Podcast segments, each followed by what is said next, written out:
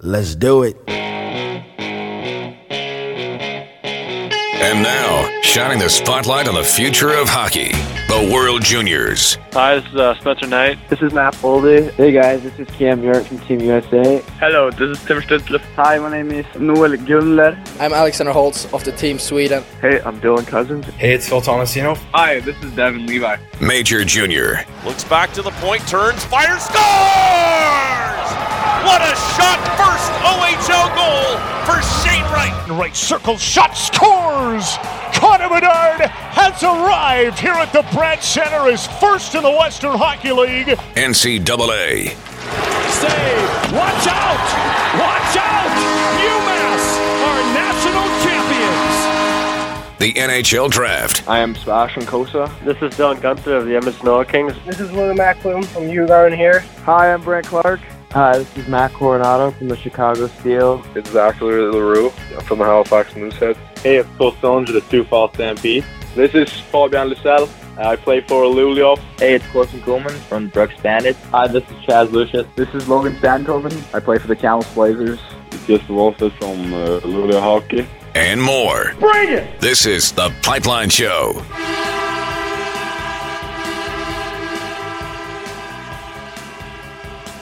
The host city for the Memorial Cup in 2022 has been chosen. We've got CBC stepping up to cover U Sports and the CHL. The USHL Fall Classic kicks off the USHL regular season. The NOL, the AJHL, all the CJHL leagues all underway, and the CHL regular season gets ever closer. Welcome to the Pipeline Show, everybody. My name is Guy Flaming. Great to have you with me once again. If you're a returning listener, then welcome back. If you're a newcomer to the show, and this is your first episode, well then hey, why don't you hit me up on Twitter and let me know where you're listening from. In fact, you can all do that. That would be fantastic. I always appreciate learning uh, where the audience is, is coming from and maybe how you found out about the show and uh, why you decided maybe this week was uh, the first one for you to try. You can do that at TPS underscore Gee is where you can find me on Twitter. Of course, special shout out to all the patrons out there. Patreon.com slash the pipeline show. All patrons enjoying early access to all the interviews that you hear on a full episode of the Pipeline Show. They're usually available to patrons two, three, sometimes four days before a regular episode comes out. So if that sounds like something that you would be interested in, patreon.com slash the Pipeline Show. Speaking of the Pipeline Show, it's brought to you by our title sponsor, that of course, Wilhauk Beef Jerky. It's Alberta's best beef jerky. It's not even close, let's be honest. Two ways to get it. You can go into their locations in the Edmonton area. That would be Spruce Grove and Leduc. Or if you can't make that trip, but you still live in Western Canada, any order, any size, anywhere in Western Canada, they will ship it to you. Just get in contact with either location. Trent is in Leduc and Trevor is in Spruce Grove. Let them know you heard it on the Pipeline Show. Let's get right to it. Lots of news and notes that we want to touch on. We'll start in the Canadian Hockey League, where the big news of the week is that the host city for the 2022 Memorial Cup has been decided, and it was uh, between Quebec City and Saint John, New Brunswick, and it will be the Sea Dogs hosting the Memorial Cup this year. That is slated to start June 3rd in 2022, and I'll tell you right now, if the Oil Kings are there, I'll be there. I've got family in Saint John. I would uh, really, really enjoy the opportunity to get back to that city. I love Saint John. I don't think he could have went wrong with either choice. Quebec City obviously is a uh, fantastic city, which I've never been to actually, so I would have enjoyed that as well. But terrific building there. Lots of reasons to go to Quebec. But I'm personally happy that it's in Saint John. I wonder what the initial reaction though is for fans around the, the Canadian Hockey League. So you can let me know at Twitter again at TPS underscore Gee.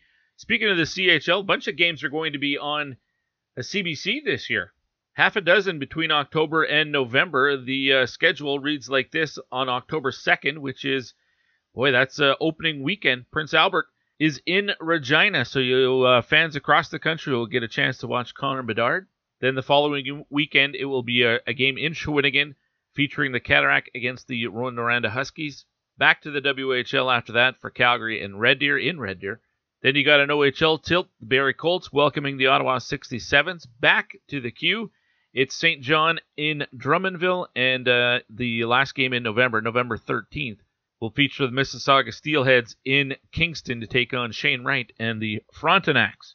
And speaking of CBC, they've also signed an agreement with uh, U Sports to be the uh, exclusive English language digital home uh, for U Sports National Championship. So not just hockey, but for everything U Sports. It's all going to be available through CBC Sports, which is obviously great. Get more exposure for U Sports across Canada. It's a shame I, it hasn't uh, had the coverage that it uh, that it deserves. And I can tell you from a hockey perspective, there are lots of players playing U Sports hockey who should have the opportunity to play professionally, whether it's in the uh, AHL or over in Europe, or some and more are getting to the uh, NHL.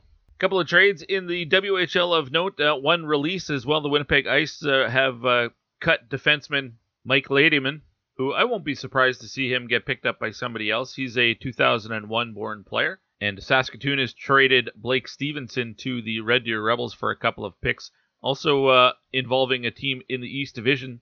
Prince Albert uh, added a goaltender, Ronan Garrity. They've got a whole slew of goaltenders now in PA. I think they're up to four right now.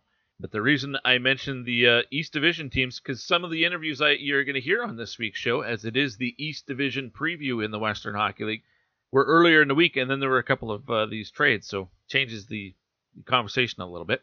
Preseason continuing here in the Western Hockey League. A bunch of games tonight uh, on Friday. As I'm speaking with you, it's Friday morning. The Oil Kings in action, hosting Calgary. Red Deer is in Lethbridge. Saskatoon goes to Prince Albert. That's a home and home as they uh, get back together again tomorrow. Regina against Moose Jaw. Medicine Hat travels to Swift Current. Kamloops is hosting the Kelowna Rockets. And Vancouver welcomes Prince George. Bunch of games on Saturday as well. Right now in the preseason, two teams have perfect records. The Portland Winterhawks are a perfect 4 and 0. And don't look now, but the Moose Jaw Warriors are also 3 and 0. Teams without a victory, Brandon, Swift Current, and Calgary, as well as uh, Victoria. Vancouver's only played the one game and uh, they lost it in overtime. And if you care about uh, preseason stats, Cole Dubinsky in Regina is leading the WHL in uh, preseason scoring with 10 points in four games. Connor Bedard, his line mate, right behind with eight points. Uh, Jacob Boucher, who was an invite to Oil Kings camp, former Lethbridge Hurricane, uh, he's going to make the team. He's got seven points in three games. He's been the story of Oil Kings camp so far. Moving east, you get into the Ontario Hockey League and the teams with the perfect records uh, through preseason, very early preseason here in the OHL. Uh, Erie is 3 0, Kingston 2 0, and Sudbury also 2 0. Noah Sador leads the Erie Otters in scoring and the OHL in uh, preseason scoring with eight points. One of the great stories so far is uh, Tucker Tynan returning to action for the first time since he took that real bad slice on the thigh in a game against the London Knights. And with the COVID stoppages, it's been two years basically since he played. Got into his first preseason game, pitches a shutout. Good for him. In the queue, the top teams with uh, by winning percentage in the preseason are Halifax and the BB Armada, but Saint John right there as well.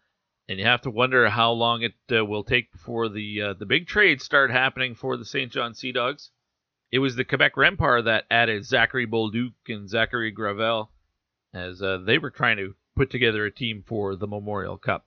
Shifting gears to uh, Tier 1 junior hockey and in the Alberta Junior Hockey League regular season underway, the Spruce Grove Saints, who uh, begin with the number one ranking in Canada, they are off to a 3 0 start.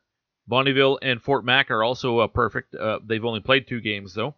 Same thing in the South as Drumheller and Canmore begin the year 2 and 0. The big story on opening weekend was a uh, very one sided game between the mighty Brooks Bandits and the expansion Blackfalds Bulldogs. And I don't know how you guys feel about this, but you know it was seven nothing after the first period, and you're thinking, "Holy cow! All right, well, Brooks, you take your foot off the pedal now. You're really giving it to these guys." Uh, they didn't, and it ended up 17 to nothing. 17 to nothing. And I did not see the game, so I can't uh, chastise them or anything that like that, or or be all that critical. But 17 nothing seems like an excessive uh, piling on just from the outside looking in. You can make the argument, you know what, Blackfalds, you don't like it, we'll play better. And to some degree, that's fair. You know, does the league feel great about embarrassing their uh, their newest franchise on opening night? Uh, I don't know. I don't think it. I don't think it's a, a good look. Uh, but good on Blackfalds uh, dusting themselves off after that beating. The very next day, they go into Olds and they get a victory. Spruce Grove leads the scoring race. Three players in the uh, top three. Caden Golt, Brett Puff, Luigi Benincasa, all with seven points each. And not a surprise to see a Brooks Bandit in the top five after a 17 0 win on opening night. Uh, Nicholas DeGraves has five points, all of them assists so far this season. The USHL's Fall Classic uh, underway here as we speak, as a matter of fact, got going uh, yesterday. Five players with three points already. Scott Truman in Des Moines, Cole O'Hara for Tri City, Ethan Elias uh, of Omaha, Green Bay Gamblers uh, forward Cameron Lund, and uh, defenseman Mitchell Miller, who's back in the USHL. You'll remember Mitchell Miller. He is the player that Arizona drafted and then uh, released. So did North Dakota uh, because of transgressions in his past. Well, he's back in the USHL playing for that Tri City Storm team and has three points in the first two games of the year for that club. Meanwhile, in the North American Hockey League, the Austin Bruins have the best record as they're four games into the year and have a 3 0 1 for an 875 winning percentage. But Springfield also playing very well, 5 and 1 to begin the year. Top scorers in the uh, in the null, defenseman Luke Van Wy in Maryland and Ryan Bottrill. We mentioned them last week. They continue to be on top with 10 points in six games. And remember Kristaps Skrashins, who I uh, talked about, playing for Amarillo. He had seven goals in the first two games. Well, uh, he's up to eight goals now, nine points in four games for Amarillo. And we're a week away from uh, opening night in the NCAA as well as uh, a bunch of non-conference games We'll kick things off on Saturday, October 2nd. Lake Superior will play Nebraska Omaha. Arizona State welcomes UMass uh, Lowell, UMass Lowell, the Riverhawks. Northeastern takes on Bentley. St. Thomas begins their Division One uh, schedule against cross-state rival St. Cloud. Ferris State welcomes Miami. Alaska goes to Minnesota to play the Golden Gophers. Sacred Heart off to Connecticut. The UMass Minutemen are hosting Minnesota State. Army goes to Providence, and RIT will play Colgate. Those all regular season games. There's some exhibition as well happening that day. Two U Sports clubs. Brock will play uh, RPI, and University of Manitoba, as they always do, We'll go down to Grand Forks and take on North Dakota. Vermont and Mercyhurst play Merrimack against New Hampshire. Boston University will play Holy Cross, and American International will play Boston College. All guests here on the Pipeline Show join me courtesy the Troubled Monk Hotline. The tap room is open in Red Deer, and when I think of Red Deer and Troubled Monk, I always think of Rebels Red, which is always their, their feature beer at the Centrium. I wonder if it's coming back. I don't know, but I hope so. It's, it's uh, one of the ones I like, as well as uh, choices like Juicy Gossip IPA, as well as the Daycation Lager, and uh, the Taster Pack's got four beauties as well, with the Open Road American Brown Ale, the Bucktooth Belgian White, the Pesky Pig, and the one that started it all, the Golden Gates Golden Ale. And I've come to really like the uh, the original hard iced tea as well, which they call the Troubled Tea. And if just me talking about it has made you thirsty, well, you're in luck. If you live between Calgary and St. Albert, and that includes Edmonton, Sherwood Park, Leduc, Airdrie, Olds, Lacombe, Ponoka, all the towns between uh, Calgary and Edmonton, basically, but uh, we're going all the way up to St. Albert. You can get at home free delivery right to your door. Absolutely free delivery if when you go to troubledmonk.com slash shop, place your order, you use promo code PIPELINE. Free right to your door. It's the weekend. Get on it. You'll thank me. All right, in the guest list this week, you know what it is. It's the East Division preview in the Western Hockey League. Six teams under the microscope, and here's the order we're going to do it. So we got three new broadcasters in the league this year. Fantastic. Dante De Caria is the new voice of the Regina Pats. He is going to lead things off this week. From there, we'll go to the easternmost team in the WHL. That would be the Winnipeg Ice, and uh, Brian Munz returning to the WHL. Began his career in the Dub well, actually, he started in the SJHL, but uh, he was in the Western Hockey League with the Prince Albert Raiders before going to the NHL and the American Hockey League. Well, he's back now with the Winnipeg Ice, and that should be a fun team to watch. So, wanted to talk to him for sure. Then it's another newbie, Rob Mahon, who is the voice of the Prince Albert Raiders. He'll be in the third guest segment. From there, we go down to the arch rival Saskatoon Blades and Les Lazaruk in a must hear conversation for Saskatoon Blades fans. Boy, you want to have reason for hope this year? Listen to Les. And then the last two stops were in Moose Jaw with James Gallo, the voice of the Warriors, and we end things off with Branden Crowe. He is the voice, of course, the broadcast play caller for the Brandon Wheat Kings. It's an absolutely loaded, jam packed show for you today, so let's not wait any longer. But I just want to remind you about ProStockHockey.com. It is your online source for authentic Pro Stock hockey equipment, whether it's sticks, gloves, you know what? It's all the rest as well. Several new Pro Stock player and goalie skates from the uh, Detroit Red Wings have uh, just been added to their inventory. There's also a new app that's exclusive uh, right now with exclusive offers. Go to the App Store and uh, check that out for the Pro Stock Hockey app. And uh, recently, they've also got new sticks in from the Washington Capitals to their inventory. So check that out at ProStockHockey.com. But let's get to the show. We're heading to Regina. Pat's broadcaster Dante De Caria kicks off this week's episode of the Pipeline Show, brought to you by Wilhauk Beef Jerky.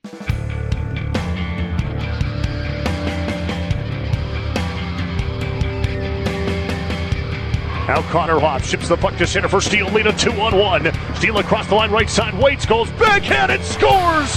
Oh my, what a goal, Sam Steel! He absolutely undressed Trevor Martin for a second straight game. Hey, I'm Sam Steel from the Regina Pats, and you're listening to The Pipeline Show.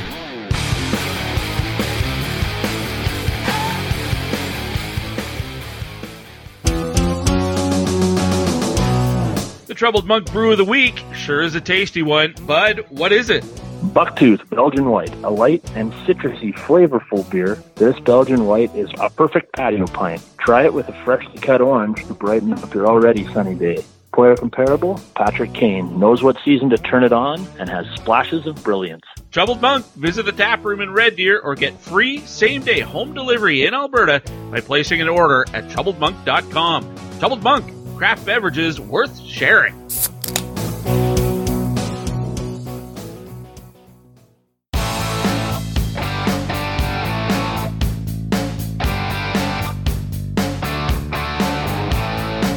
You're listening to The Pipeline Show with Guy Flaming. And boom goes the dynamite. It's the Pipeline Show with Guy Flaming, and we've been uh, looking at all of the WHL teams in advance of this upcoming season. We've got one division left to go, and that's what we're focusing in on this week. And of course, the Pipeline Show is brought to you by our title sponsor. That's Wilhauk Beef Jerky, the best beef jerky in Alberta. It's the East Division preview this week, and uh, our first stop is in Regina. And uh, the new play by play voice of the Regina Pats uh, is making his debut here on the Pipeline Shows. And welcome, uh, as I'm pleased to welcome Dante De Caria to the program. Dante, welcome to the WHL. How are you? I am doing very well, Guy. How are you doing? I'm doing terrific. Uh, exciting as the season gets closer and closer. And well, I, have never met you before, and I've uh, heard a couple interviews. Saw one that was on TV, but I don't really know much about you. So I thought maybe we'd start there before we get into the team, if that's all right. Yeah, for sure. So I'm 23 years old. I come from Ottawa, Ontario. Uh, I first started broadcasting hockey at 17 years old, uh, broadcasting some local junior B hockey, uh, and then moving up to the Central Canada Hockey League doing junior A uh, for four years. Um, I was with the Ottawa Junior Senators, and then I went uh, to the BCHL and broadcasted for the Powell River Kings. That's where I was last before coming here. Hmm. Um, and then, you know, I'm kind of a you know, multi-sport broadcaster. I would do hockey in the winter and baseball in the summer. So for my baseball career, I used to work for the Toronto Blue Jays for two seasons. Um, my first season was in 2017. I uh, worked in the media relations department as an intern, uh, and then I went and broadcasted for their Class A affiliate in Lansing, Michigan, which is now the Oakland Athletics Class A affiliate. Um, with the recent changes this off season, so I did that for two years, from 2017 to 2018. Um, and then I went back home, broadcasted for the professional team in Ottawa. Uh, we had an independent, independent professional team.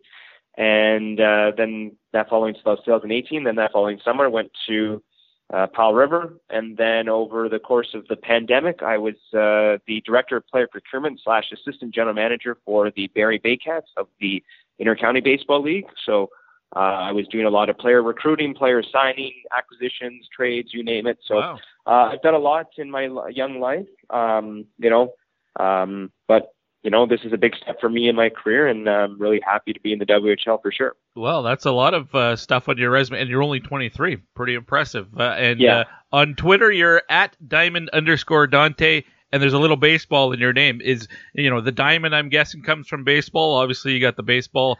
Is that your uh, your number one sport?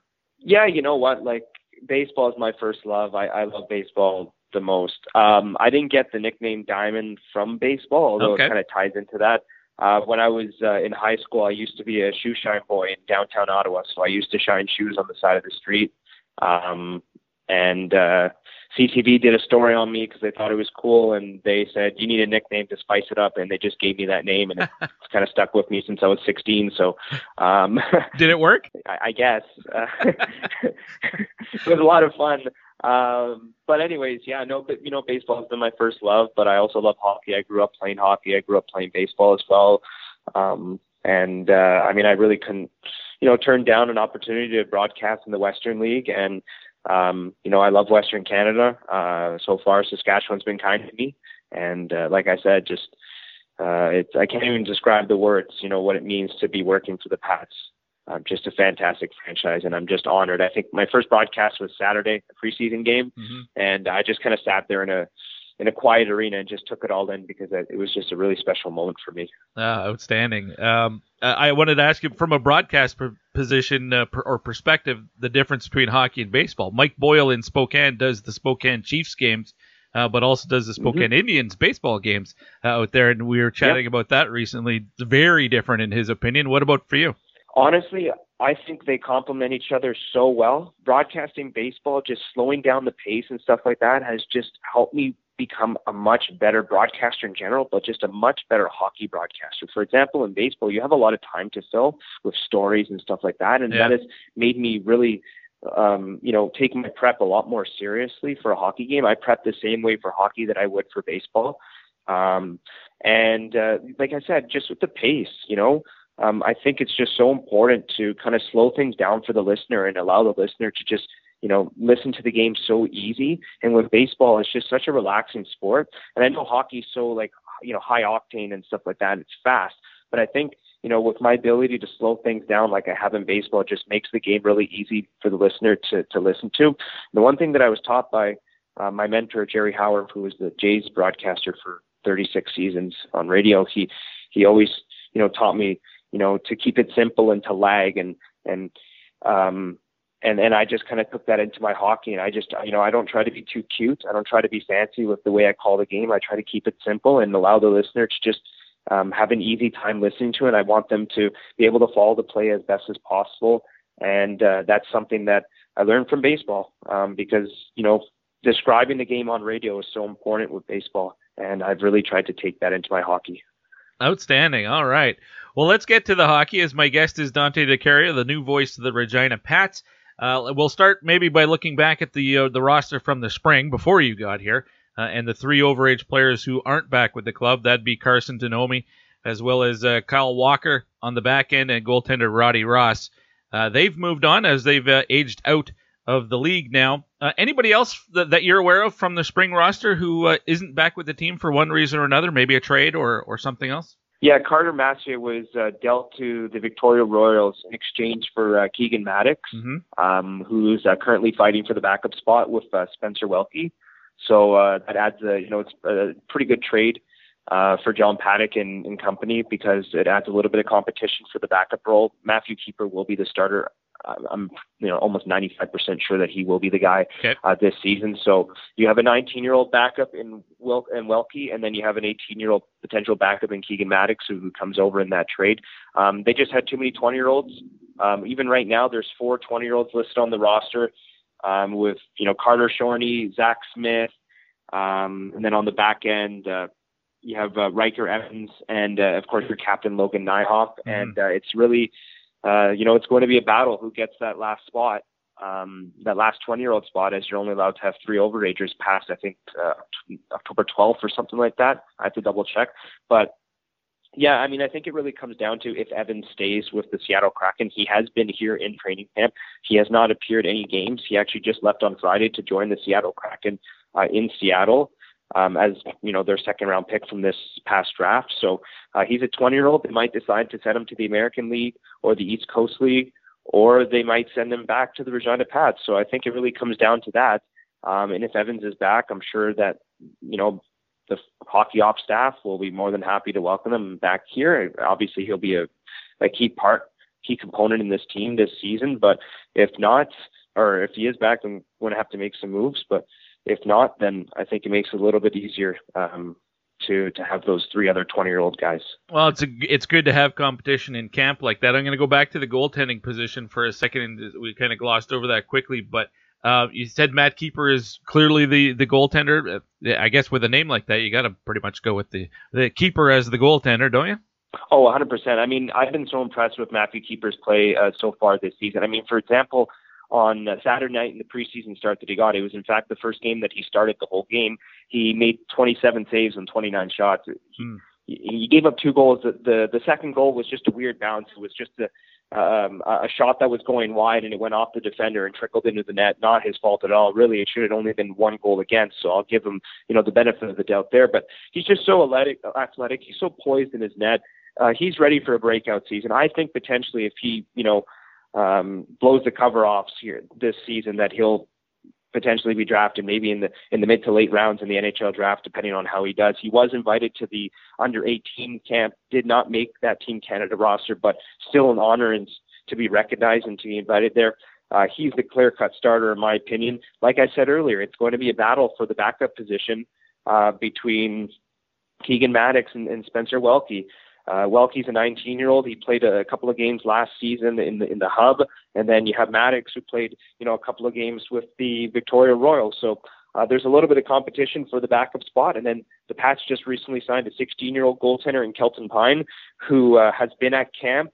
Uh, he was actually the emergency backup for the Prince Albert Raiders this weekend as they were short.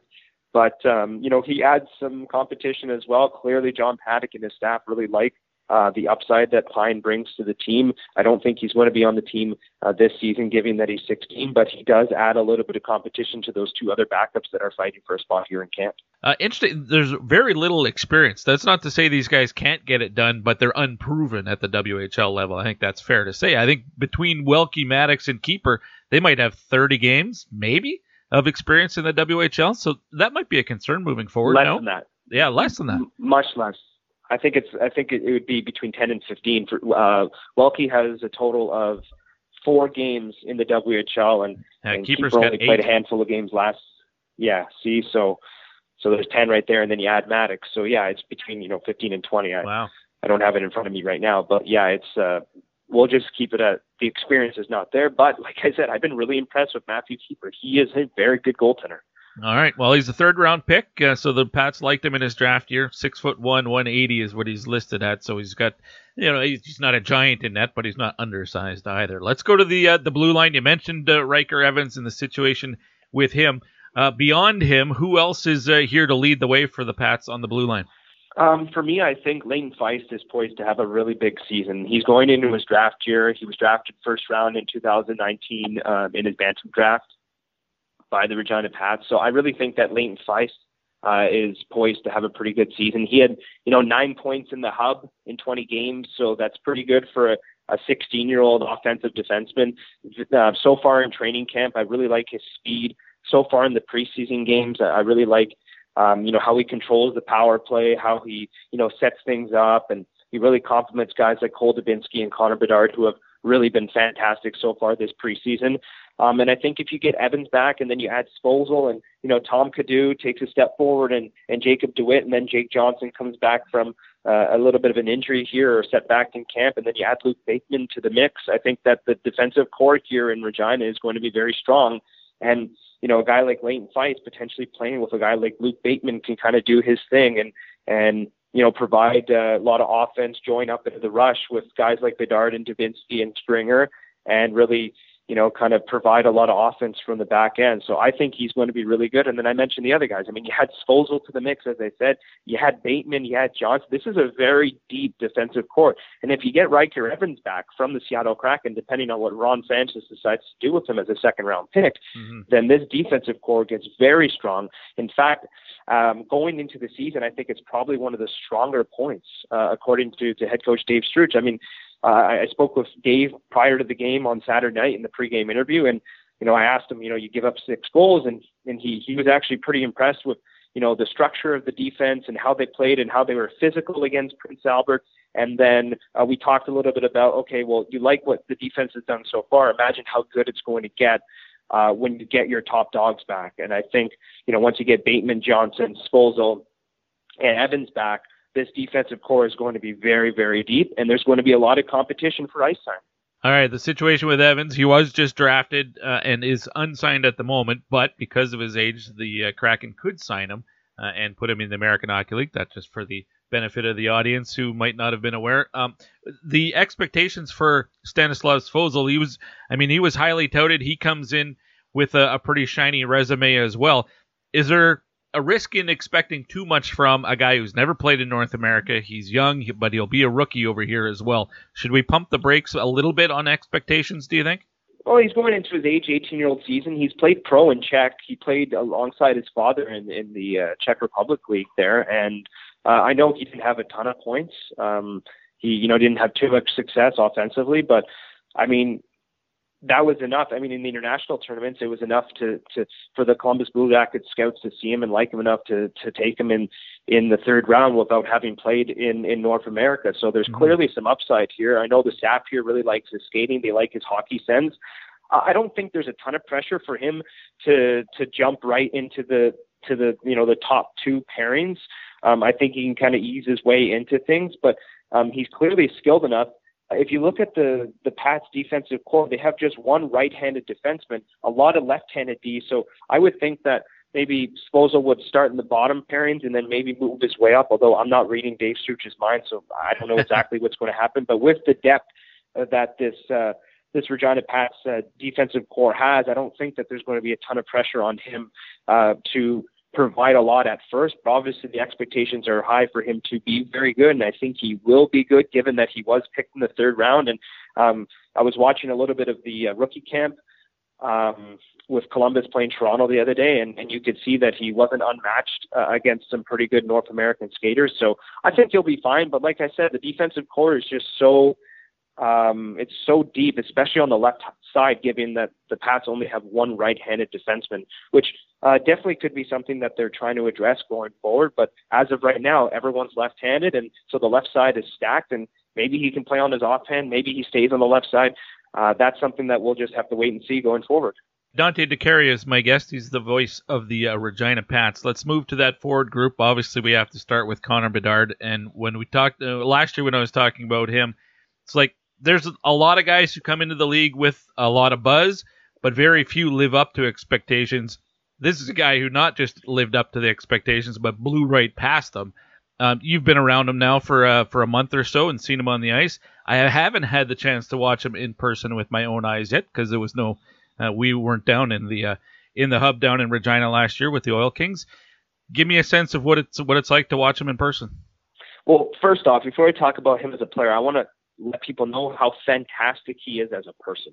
He is a phenomenal kid, just a fantastic human being. He respects his teammates. He respects the staff here in Regina. He respects the fans. He respects everyone. He is a class act. So I just wanted to throw that. I mean, I've I've really enjoyed working with Connor. He's just been just like I'm lost for words. He's just such a his parents raised him so well, and to have that status and to handle it the way he does at 16 he he acts like a 10 year NHL vet. Hmm. Like that's just how poised he is.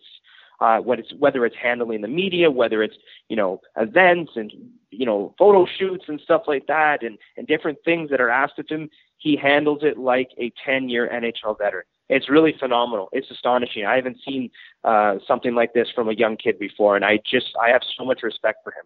As for him as a player, he is exceptional. He got the exceptional status for a reason. and it's because he is an exceptional hockey player. He shoots the puck like Auston Matthews, and and I'm not joking. He has a fantastic shot.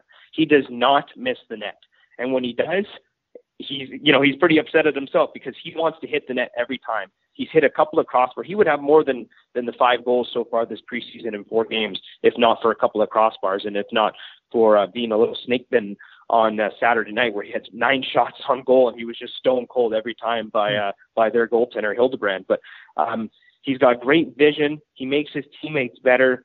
He's a fantastic skater. He's got excellent hockey IQ. Um, you know, he's a really good passer. He is he is the real deal, right? And he just makes everybody on the ice better every time. But he wants the puck. He wants to have the puck on his stick. And when he does have it, everybody should be watching because something special is happening. I mean, if you look at him so far this preseason, he's you know second in in the WHL in points among preseason skaters with five goals, three assists, eight points in four games. So, um, you know, he's been a real treat to watch. Uh, he's been good on special teams. He plays on the PK. He plays on the power play, and uh, he's just a complete hockey player right now. And I know after the short season in the spring, the the question was, okay, we got to get him some guys to play with, and uh, John Paddock brings in Zach Stringer. How's he fit in so far? Looks pretty good on paper. Yeah, Zach Stringer has fit in so far. I know. I, last time I looked, he was third in the WHL among preseason skaters in points.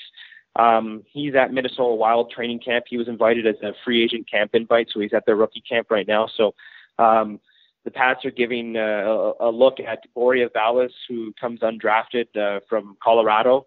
Uh, so he's playing on that right wing side with Cole Dubinsky on the left wing side. But um, you know what? Uh, I really like Stringer. Uh, I think he's poised for a breakout season, given that he's going to play with Connor. But he's just so good back of the net. He provides a lot of, uh, you know, um, he really complements Connor on that line because he goes to the net, he gets in the goalie's grill, he's not afraid to be physical down low. Um, he's just a, he's a greasy hockey player. He does all the little things right. He hits, he stick checks well. He goes to the net, gets those greasy rebounds. He's able to screen the goaltender, as I mentioned. He's very good below the goal line and feeding guys in front.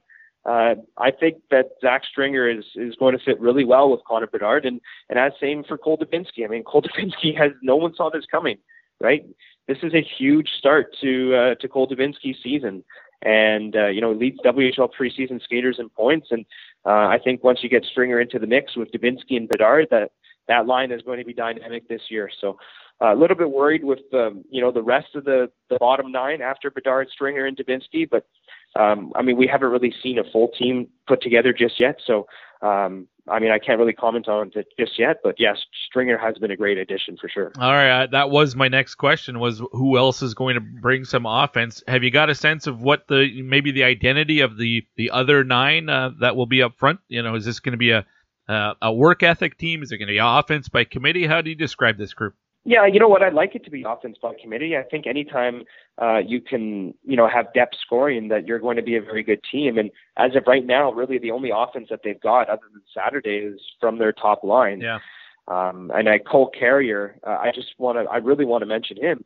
He scored three shorthanded goals on uh, Saturday night. I know it's preseason game, but the last time that ever happened in the WHL was in 1997. He's just the fifth player in WHL history to score three shorthanded goals. And the last time it happened in hockey period was in the ECHL back in 2012. And and also for a quick stat, the last, it's only ever happened once in NHL history, and that was Theo Fleury back in 1991, where he scored a shorthanded hat trick. So uh, I, that's got to add definitely some confidence to Cole Carrier going yeah. forward this season. I know he's going to be pretty good on the penalty kill. I think he will add a little bit of offense, some good depth scoring, uh, mostly slotted in as probably a top nine center or top five, uh, nine forward. But I'm really I'm looking at two 20 year olds to break out this season. I think that Zach Smith is poised to have a really good 20 year old season, given that he had 15 points in 20 games in the hub last year. And then Logan Nijhoff scored 10 goals as a 19 year old in the hub last year. He's now going into his age 20 season, and he's at Anaheim Ducks rookie camp. And, you know, he's been great for the community. He's been a great leader, second year as captain, the 80th captain in franchise history.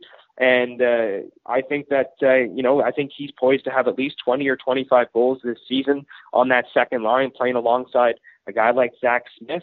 Um, other than that, I mean, I think guys like Drew Englot and you know, maybe a Valis or a Tanner Howe are going to have to step it up. Howe has you know fantastic offensive ability at just 16 years old, and I'm not sure if he will make the team, but um, he has really impressed me so far this preseason. So yeah, you know what, maybe the depth uh, up front might be an issue this season, but um, I really it's it's really going to depend on if guys like Smith and Carrier and Dubinsky and maybe a guy like Brook and Englot and Nijhoff can produce because those are the 19 and 20 year olds and those are the guys that are expected to be leaders and expected to produce. And I know the coaching staff is going to look towards them to produce. And I mean, hey, you got to like what you've seen from Cole Dubinsky. He leads the WHL in preseason skaters and points um, this preseason, and yeah. there's not much not to like from him. He scored two goals on Saturday night, and, and if he can sustain this pace of scoring going into the season, then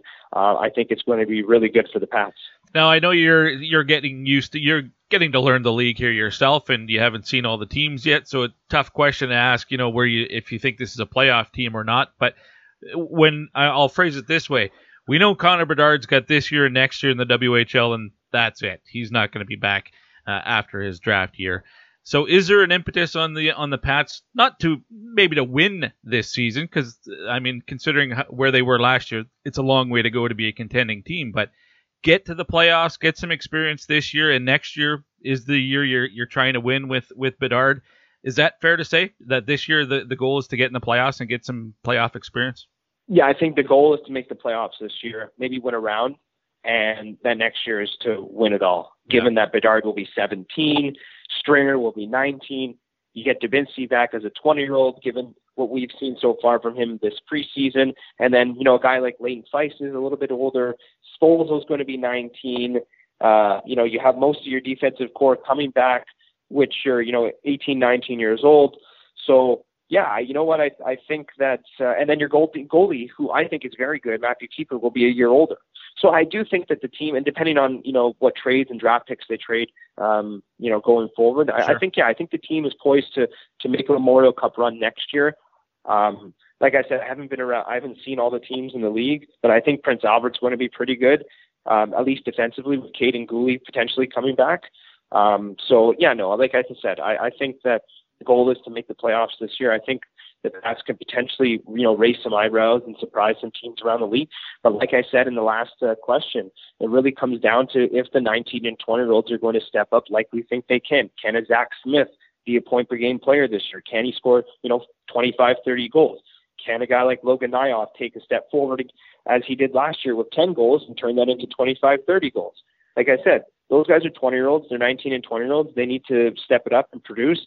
If they do, the Pats will be good. If they don't, they won't be good. Dante, uh, I've been asking all the other guys as we wrap this up uh, what the, the fans need to know when they come to the rink to watch the Pats in person this year. Any uh, protocols around COVID and stuff that they need to be made aware of? Yeah, so the Regina Pats are following, you know, SaskHealth's guidelines. We released a statement last week that, um, you know, masks must be worn uh, in rink, and then uh, as of October, um, you will need to show your proof of vaccination in order to get into the building. But uh, that is a, a you know an ever changing thing.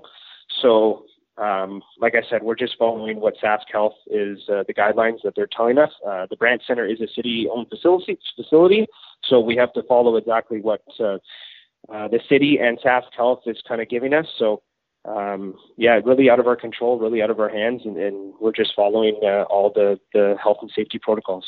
Fantastic. Uh, the Pats start the season on the road in PA on uh, Friday, October 1st. First home game, though, on Saturday, October 2nd. Dante, I really appreciate your time. It'll be great to meet you when you uh, and the Pats roll through Edmonton. Thanks a lot for having me, Guy. I appreciate it. Dante De Caria, the new guy in town, and uh, not just in Regina, but in the WHL. In fact, there are actually three new broadcasters in the Eastern Division. One of them, a familiar name, who we'll get to here in our next segment, actually. But uh, the uh, the Pats this year, it's going to be interesting because there is going to be that feeling of almost like you're kind of under the gun a little bit, at least from the outside looking in. We got to make something happen now. We only got Connor Bedard for this year and next year. Next year is the target year, I would think, because there's still lots to do uh, in Regina. I think to make this team a contender But this is an important year to get some groundwork done and uh, get some experience for a lot of these young players that are on the team. And I think playoff experience is really important. So I think it's make the playoffs this year. I don't know if they're going to be, if they'll finish high enough in the Eastern Division, I guess in the 1 through 8 in the conference now, in the Eastern Conference, to be in a position where they can win the first round. We'll see. I mean, obviously the season hasn't started yet. We got a long way to go. Maybe the Pats make some more additions. I won't be surprised if what the roster looks like right now and what it looks like on January 10th is very different. That won't surprise me. But whatever the case, you got Connor Bedard, you've got a chance, and uh, he's going to be a fun player to watch this year. His first full season in the Western Hockey League.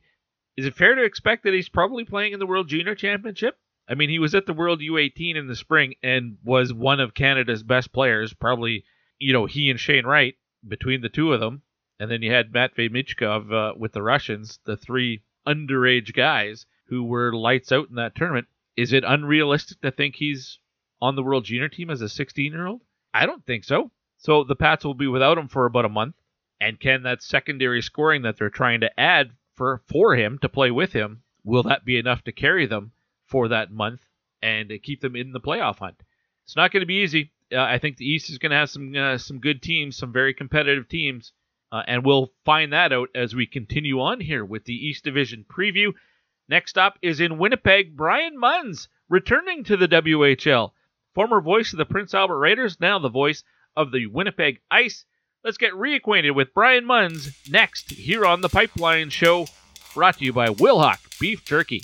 Now near side White, far side Krebs, wrist shot, scores! Peyton Krebs, a wrist shot from the far side, and gets by Bailey Birkin. Hey, it's Peyton Krebs from the Kootenay Ice and this is the Pipeline Show.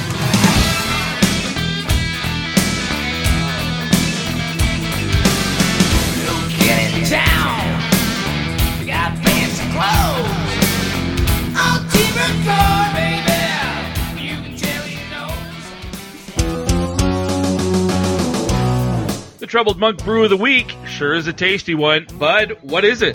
Bucktooth Belgian White, a light and citrusy, flavorful beer. This Belgian White is a perfect patio pint. Try it with a freshly cut orange to brighten up your already sunny day. Player comparable, Patrick Kane knows what season to turn it on and has splashes of brilliance.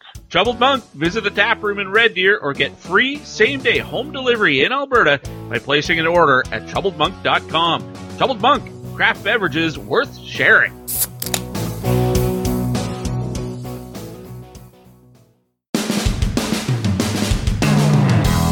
You're listening to The Pipeline Show with Guy Flaming. I think I'm getting the black lung pop. We are back on The Pipeline Show with Guy Flaming, the program brought to you by our title sponsor. That's, of course, Wilhauk Beef Jerky. It's Alberta's best beef jerky.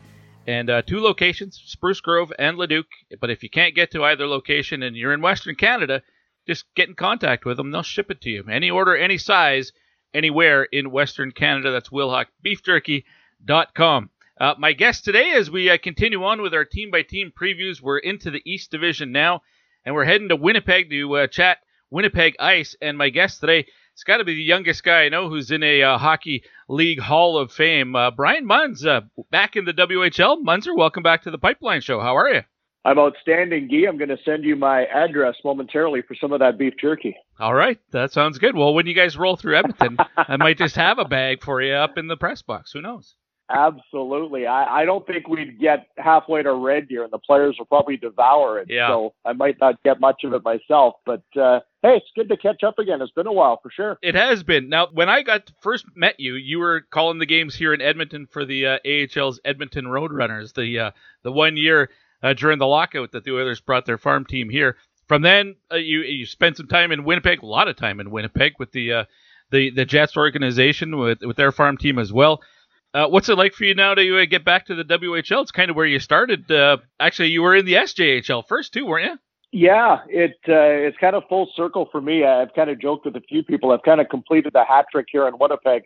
It's called Moose Hockey in the American League. I've done the Jets, obviously, in the NHL, and now into their third season here since moving from Cranbrook. I get uh, the Winnipeg Ice, so I'm excited about it. Like when I was in elementary school in Regina, the Pats were my NHL. Right. Like back in the early 90s, Mike Sillinger and Frank Kovacs, and I could list you the entire roster. I could tell you anything about uh, all those guys. So those were were my hockey heroes.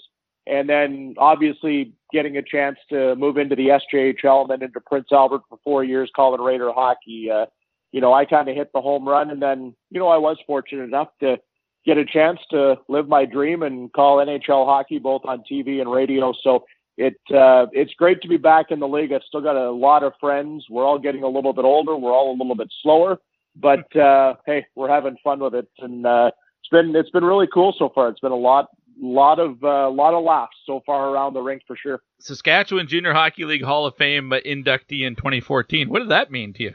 Well, it was special because uh, you know after I had elementary school in Regina, my dad got transferred to Humboldt, and we moved to Humboldt in grade nine, and they still live there today. Hmm. So that for me is home. Like that's kind of where my formidable years all came through.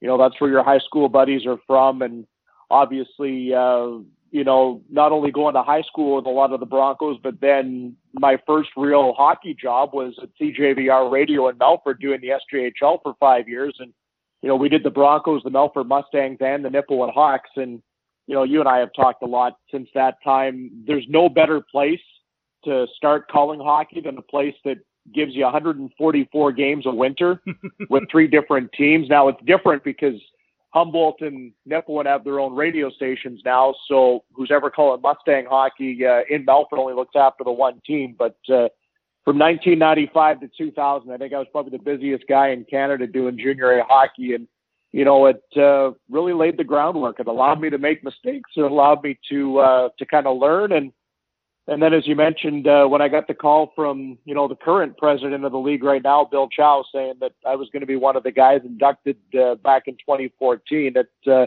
it was special. It was great for my family to come back. Uh, my wife got a chance to come in and see what Melfort was all about. So it was a really fun weekend, and and I got to go in with a lot of my really good friends too. You know, all our banners are hanging now in the rink, and I get pictures sent from uh, different friends and family that. Uh, kind of cruise through the arena watching minor hockey or whatever they're doing, and you know they'll laugh, still saying the banner's still hanging. So, uh, so it's good. It, uh, it's something I'm really proud of for sure. All right, well, fantastic. Let's get to the uh, the Winnipeg Ice, and uh, we'll start previewing this coming season by looking back and just uh, mentioning the players who aren't back from um, what we saw at down in the uh, the subway hub in Regina.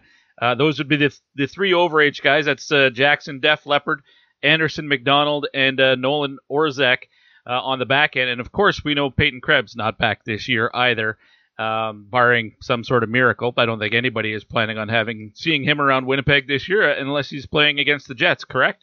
Yeah, there's not a 19 on the roster, so uh, I think they're just keeping that one uh, in a framed container right now uh, inside the ice complex. Nolan Orzak is back. Oh, he he's is currently one of 20 year olds. Yeah, it's one of four twenties that uh, they have on their roster, and Obviously, I believe it's October 10th that uh, teams have to be down to their 320 year olds, but uh, mm-hmm. he is around. But there's no question that Peyton Krebs has left his imprint on this organization. He roomed with Connor Geekie during the Hub in Regina, and I'm sure we'll talk about Geekie and Matt Savoy a little bit when we get a little bit deeper into this preview here. But uh, you know, those names that you mentioned there that uh, have moved on because of age uh, had a really big impact on this young club right now that has some high expectation on them for sure.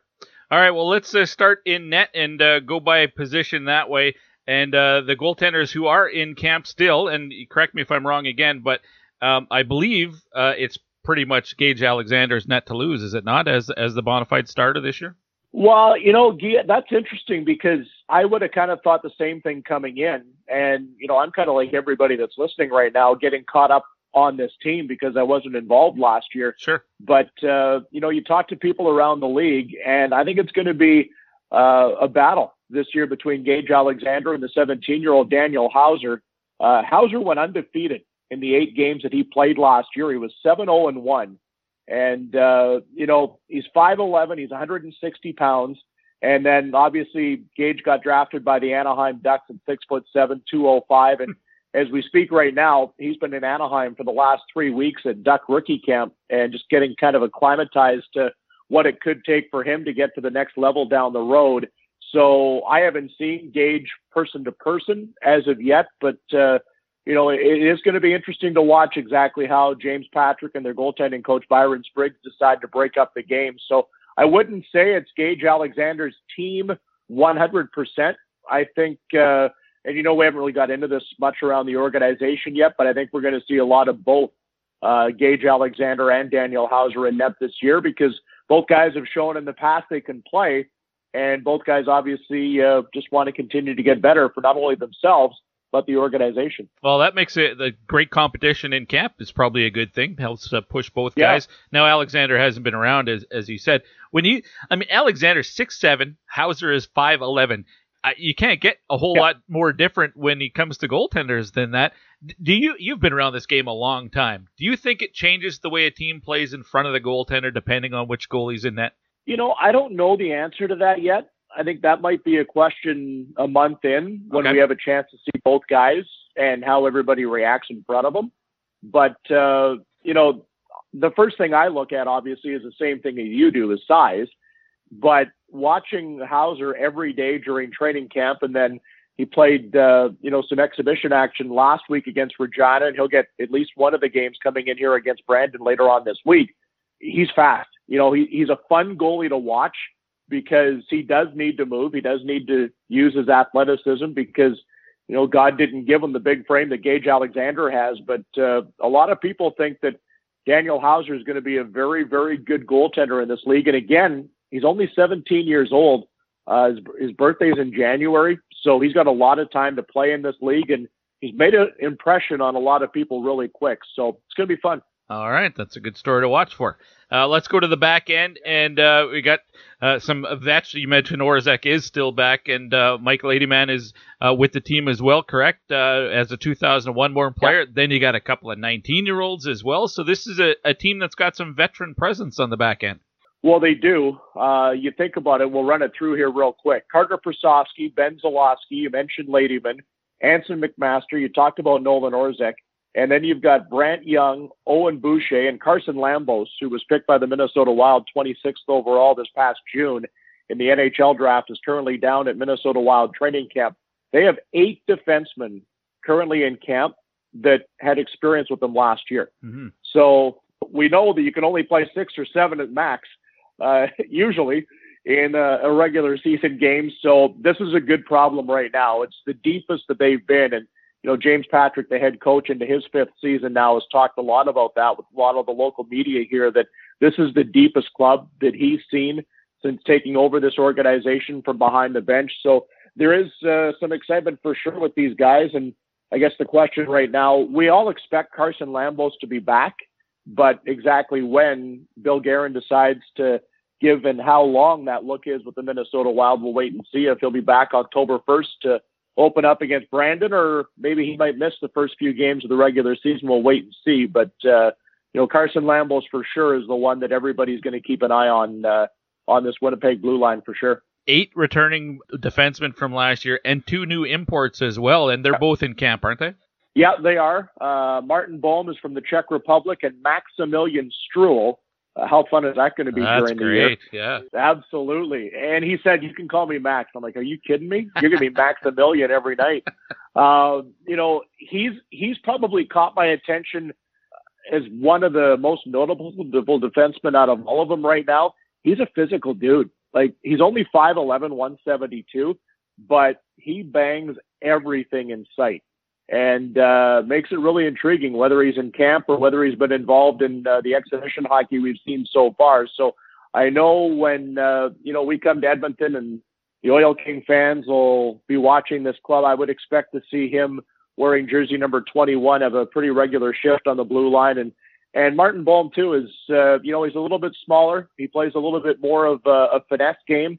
The kid out of the Czech Republic, but uh, you know both both have fit in well. They're both their first real times being away from home, so they're getting used to the the culture of Winnipeg and uh, what the CHL is all about. So it'll be neat to watch their transition for sure into major junior hockey. All right, Brian Munz is my guest. He's the voice of the Winnipeg Ice, and uh, we're previewing that club ahead of the upcoming WHL season. Uh, looking at the forward group, and looks like all the the uh, the marquee names are off to a good start here in preseason. Connor Geekie, Car- uh, excuse me, Matthew Savoy, Cole Muir, uh, all with uh, multiple point games uh, already.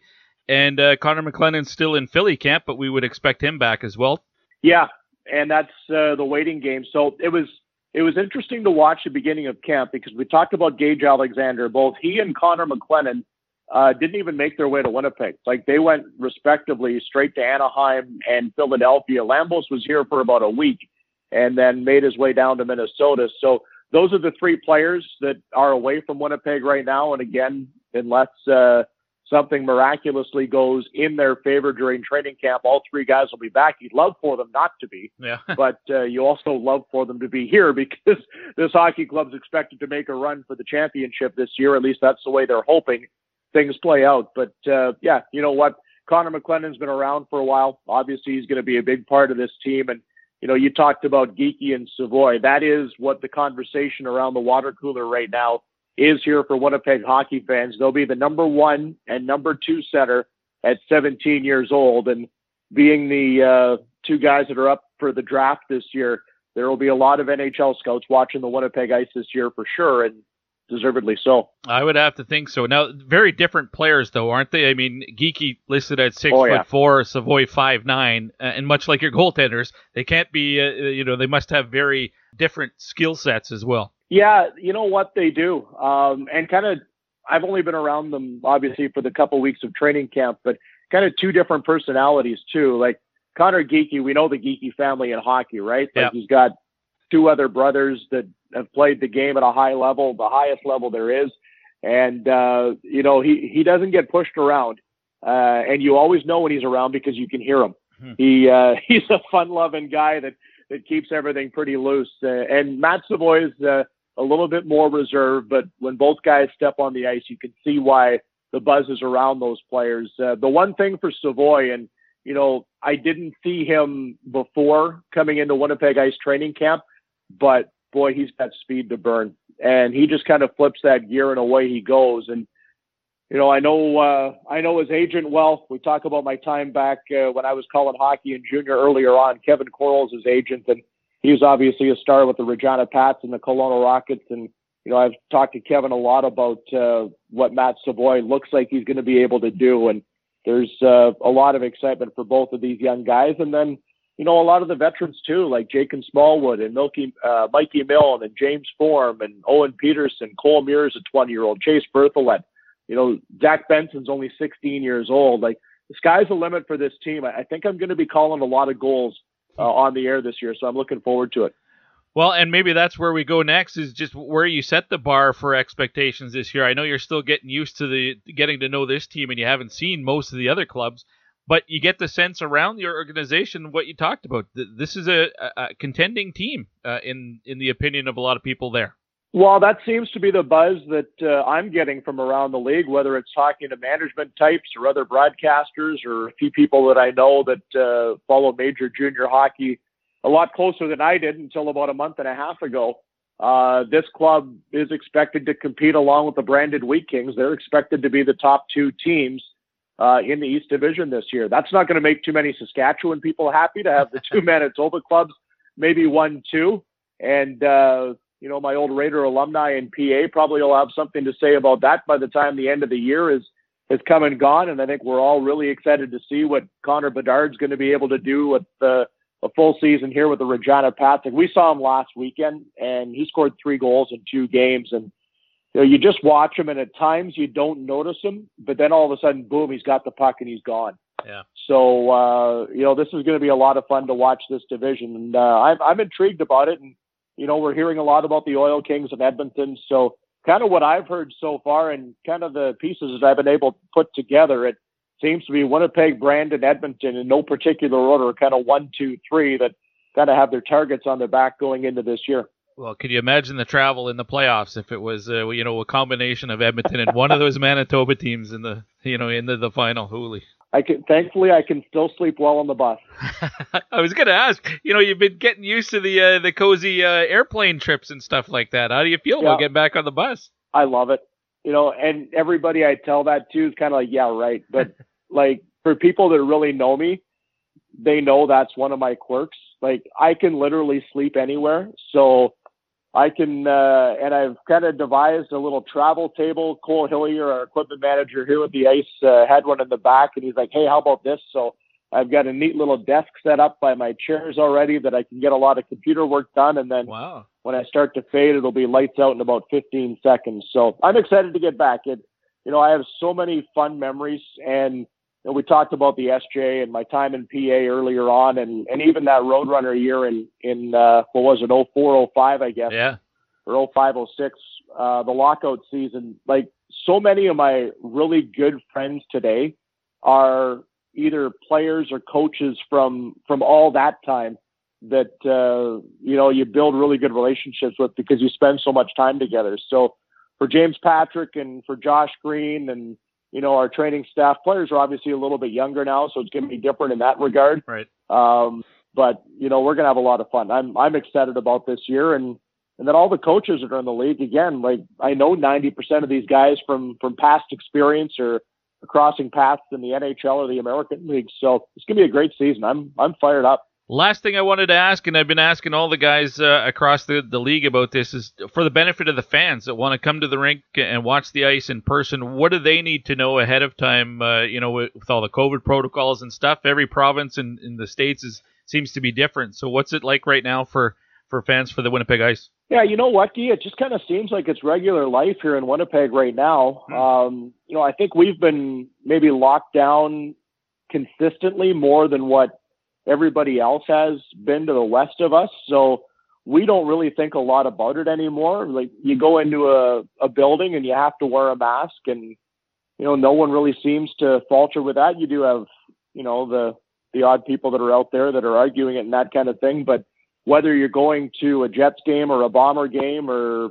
you know whatever it may be in Manitoba right now, you have to wear a mask. Right. So you know, I think pretty much that's just what we're all used to. So double vaccinated and wear a mask when you're not having a drink or having a bite to eat in the stands, and you can kick back. We're expecting full capacity here when things get going October two uh, for the home game inside the Ice Cave, and you know I think we're all just excited to kind of see what the new norm is all about because this is really kind of a reboot for them too, right? Like they only had the first year, and then last year was the bubble year where they didn't have any hockey here, and then Yeah. the excitement with all the young talent that we've talked about here in the draft kids. Uh, you know, I think the Ice Cave is going to be a lot of fun this season. Yeah, it should be a fun team to watch too. I expect the atmosphere there will be uh, will be great because I think the crowd will come out. Should be a fun year for uh, for the Winnipeg Ice and their fans. Thanks for doing this, Brian. It was great to catch up with you, and looking forward to uh, seeing you when the Ice roll through Edmonton.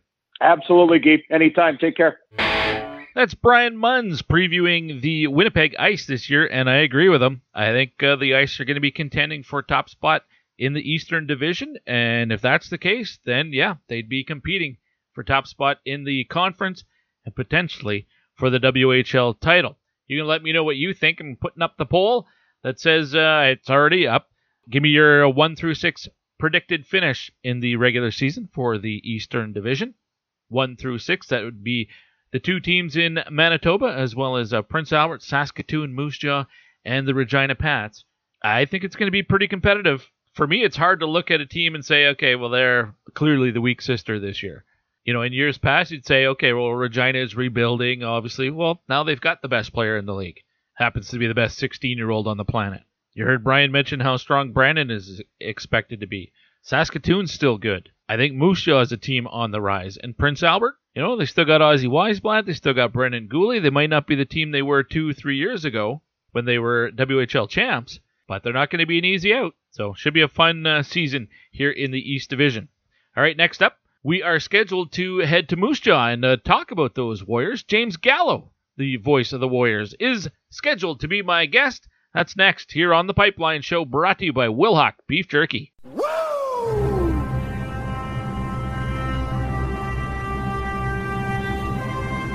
Down on the end boards.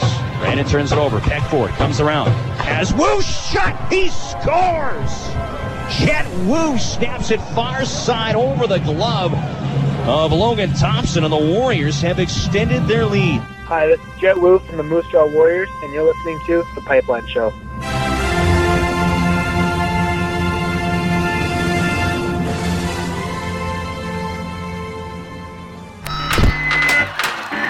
Sticks and Honky Tonk is back with Canadian superstars Jade Eagleson and Jess got don't miss all your boot stopping favorites with a rockin' tailgate party and drive-in concert. October 9th at Western Star Trucks North in Acheson. Hockey Sticks and Honky Tonk, presented by GS Construction and Next Gen Transportation. A live concert in support of local charities. Tickets are sold by the carload and start at $30 per person. Get yours at tickets.sprucegrovesaints.ca.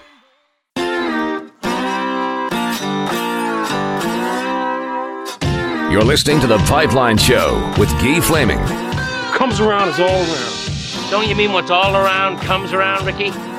We're back on The Pipeline Show with Guy Flaming. The program, of course, brought to you by our title sponsor. That's Wilhauk Beef Jerky, the best beef jerky in Alberta. Two locations, Spruce Grove, Leduc. But if you're in Western Canada and you're not going to make that drive all the way in, you can get it uh, shipped to you.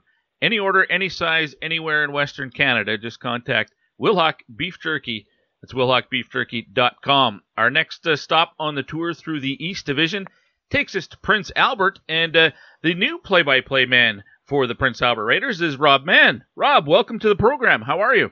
Doing well, thanks, Guy. It's great to be on. Well, I appreciate you making the time like this. I know uh, this time of year can be pretty hectic and busy, and you're the new face in town, so you got lots going on. Uh, so I appreciate you making the time. Maybe we'll start there uh, because I've never met you in person and won't until the uh, the Raiders roll through Edmonton. But uh, let's get the, a little background on you, if you don't mind. Uh, how'd you get this gig? Where are you from? Tell us the story. Well, the story is a long one, but I'll give you the, the Cliffs Notes version of it. Basically, I'm born and raised in Winnipeg. I was there for 24 years, uh, had a communications degree through school, and was lucky enough to do some play by play for the Manitoba Bison men's hockey team. Fell in love with doing it, so I went out west to chase a job in Estevan, Saskatchewan. And I was there from 2017 18 through this most recent pandemic shortened year. And when the Raiders job came open, I thought, well, there's an opportunity I cannot pass up. So I put my name in the hat, and uh, they were, uh, well, jury's out on whether they were lucky enough or foolish enough to get me, but we'll see whether or not that uh, that proves one way or the other. But I feel very fortunate to be here in Prince Albert. I'm really looking forward to my first Western Hockey League season. Estevan, you said the Estevan Bruins. Did they not introduce the uh, the all white jerseys here in the last couple of years? Oh, was that ever a fun few weeks on social media? And when Bob McKenzie's tweeting about you with nothing other than the eyes emoji, I mean, they say there's no such thing as bad press, so that definitely got some attention. The Bruins had a lot of attention on them that year. There were two moments in which they went viral out of out of seemingly nowhere.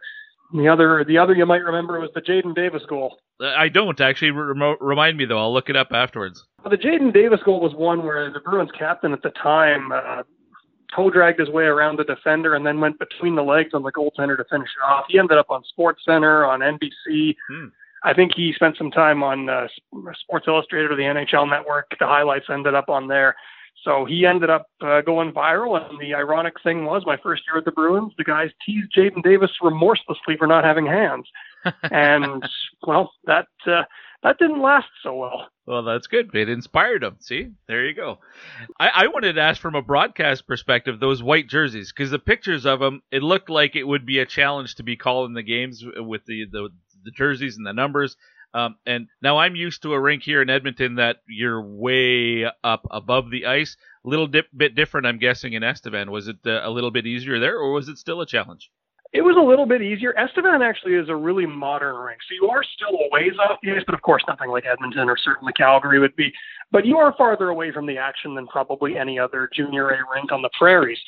So it definitely was a little bit of a challenge. For me, it was one because I'm used to seeing these players every game. Right. It's not just the names and numbers that identify them to me. It's their skating style. It's the way they carry themselves. It's their even what hand they are in some cases, I mean, we had guys like Dane Sardelli and Austin King Cunningham who stood out because they were six foot six and six foot four, respectively.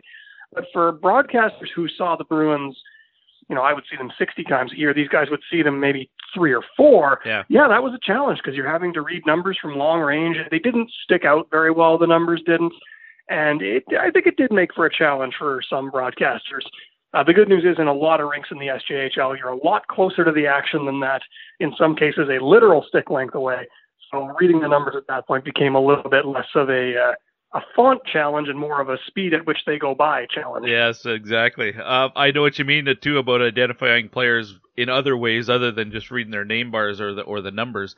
that I'm guessing that's uh, maybe a bit of the learning curve here in the early part of your days with uh, with Prince Albert. You're getting to know these players through preseason and, and camp and stuff like that, but it might take a few weeks before you nail that aspect. Yeah, I'm starting to get a feel for which player skates in which fashion, carries the puck in which fashion, how they stick handle, and just how they look. You're getting more and more used to being able to identify players without the names and numbers. But that said, every now and then the numbers do come in very, very handy, mm-hmm. and uh, especially so for teams that I've not yet seen, because really, I've only seen the Regina Pats so far. So I'm going to get a close look at the uh, Saskatoon Blades coming up this weekend ahead, and looking forward to seeing eventually 20 other teams. All right, well, let's get to the uh, the Raiders as uh, camp is uh, advanced and we're into the preseason, well into it at this point. Um, first, let's take a, a, quick look back at the the roster that was involved in the spring and the overage players who aren't back with the team this year: Spencer Moe, Justin Nachbaur, as well as netminer Max Paddock. Uh, anybody else, uh, whether it's by trade or maybe just uh, hung up the skates, not back with the team this year? Uh, as far as trades go, there have been a few prospects that have moved around, but nobody who's been uh, nobody who's been with the team for any length of time has been traded. And as far as retirements go, I don't believe there were any retirements from last year's group. Okay. So it does look like if you were familiar with the Raiders in 2021, you'll have at least a sense of them in 2021-22, depending on who comes back from the NHL and when. Well, and I guess we'll we'll get to those guys here in in a minute, but uh, it looks like on paper, at least, a lot of the returning scores from the spring team are back, and that means you're also returning a lot of the key guys. Uh, let's start in net though, and what the uh, the goaltending situation is looking like right now. I'm guessing, uh, without being there, that uh, Carter Saradenko is the, or excuse me, Serhienko is uh, is the go-to guy now. Serhienko is the presumed starter, yes, and uh, of course he's away at Calgary Flames camp, and he went from the rookie roster to the main camp roster recently. In fact, the Raiders just announced that today. So. Mm. He's probably not going to be here for a little bit. The backup goaltending battle is going to be fascinating. You have Max Hildebrand, who was with the team in the hub environment last season, didn't get into any games, but he is available to the team. Then you have a recently acquired player, Ronan Garrity, whose name, by the way, I absolutely love. Mm-hmm. They picked up from the Tri City Americans in exchange for prospect Ivan Kidrov. So that's going to be another guy in the mix. And then you have the import goaltender. Because if you look at the Raiders preseason roster, Tikon Sheka is on it and the expectation is that he will arrive in Prince Albert at some point. They are preparing for him to be here. It's just a question of him navigating through certain intricacies of the legal system without going into too many details. So you really got a lot of people vying for that goaltending job.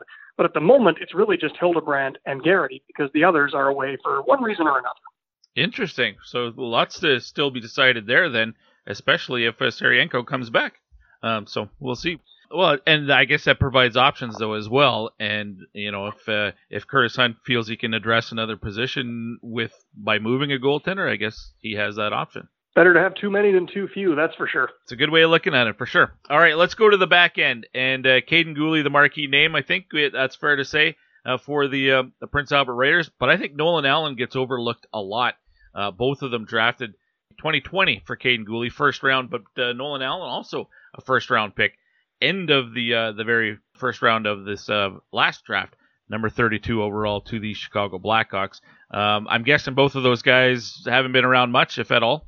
No, we got a good look at them during the green and white game and during camp scrimmages, and now they're off to show what they can do with the NHL, and we'll see how long they're there for. I mean, Montreal was a bit of an interesting thing for Kaiden Guhle because, of course, over the off season, Shea Weber got injured. Mm-hmm. So does that open up a job? Well, maybe, but they also signed David Savard. So We'll see what ultimately transpires there. Given the fact that Guhle played only the two games in the Western Hockey League last year, I'm not sure if Montreal is eager for him to make the jump full time to the NHL with effectively only one post draft season under his belt. Yeah. But in fact, not even one post draft season because he only played the two games due to injury. But we'll see when he ultimately returns or if he does to Prince Albert. As far as Nolan Allan goes, Chicago's got a lot of defensemen, and it's not common for 18 year old defensemen, even first rounders, to jump right into the NHL. So I think most people would say that Nolan Allan probably will be back. And if he's back before Kaiden Guhle is, he'll probably get a little more responsibility. Those guys are the headliners. But if you look at the Raiders' D corps, and if you're breaking down their roster, the D is probably the position of strength. Hmm. Even if Guhle has gone in the NHL for some time, Nolan Allan is a first round pick. Landon Kosior's been showing very well at Los Angeles Kings development camp, and we'll see whether or not he ultimately gets an invite to main camp. Some of the other Raiders players have. And then you have veteran guys like Lenny on back there and uh, a couple of other players who made their debuts in the hub environments who look like they've taken big steps. Well, and it, there's some size back there, but uh, lots of mobility as well. Is there? Can he put a finger on you know an overall identity of this defensive core yet? Uh, there's there's no one lacking size. I don't think like the smallest player height wise is Landon Kosior, but he doesn't play small. He'll step up on guys. He'll seal the wall. Yeah. Pretty much every member of this Raiders defense core is willing to play a nasty, heavy game. So there aren't going to be a lot of easy nights against this defense group. You go down man to man, they're a tough group. They're willing to play the body. Most of them are pretty smooth skaters and pretty good with the puck. Again, the defense is an overall strength. And if Guhle comes back, obviously you're adding, in my mind, the best defenseman in the WHL right now. I'm sure there's some contention for that title, but I think Guhle is probably at or near the top of that list if he returns. All right, Aquilon is a 20 year old, and there are three 20 year olds up front as well, and Michael Horan, Reese Vitelli, and Eric Pierce, and uh, the team can only keep three. I'm not going to ask you to tell me who's the odd man out, but uh, that competition in camp is uh, certainly a, a, good thing as well, isn't it?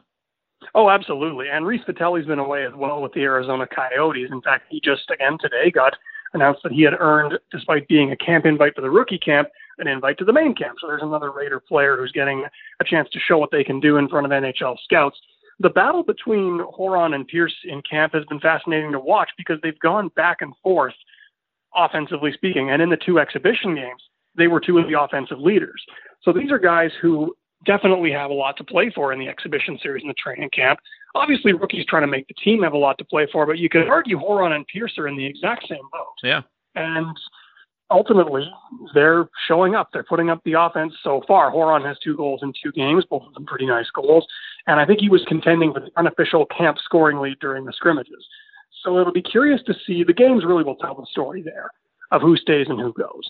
But the Raiders are keeping it pretty close to the vest right now, and I don't think we'll have a, a definitive answer to that question for some time yet. Well, and again, the marquee name up front is another first round NHL pick, uh, Ozzy Wiesblatt, San Jose Sharks selection uh, in 2020 if he comes back. Uh, and I think, as you mentioned with uh, with Guhle and Nolan Allan, and considering the short season that everybody played last year, I think San Jose probably sends him back as well. But uh, he obviously is the leader up front, is he not?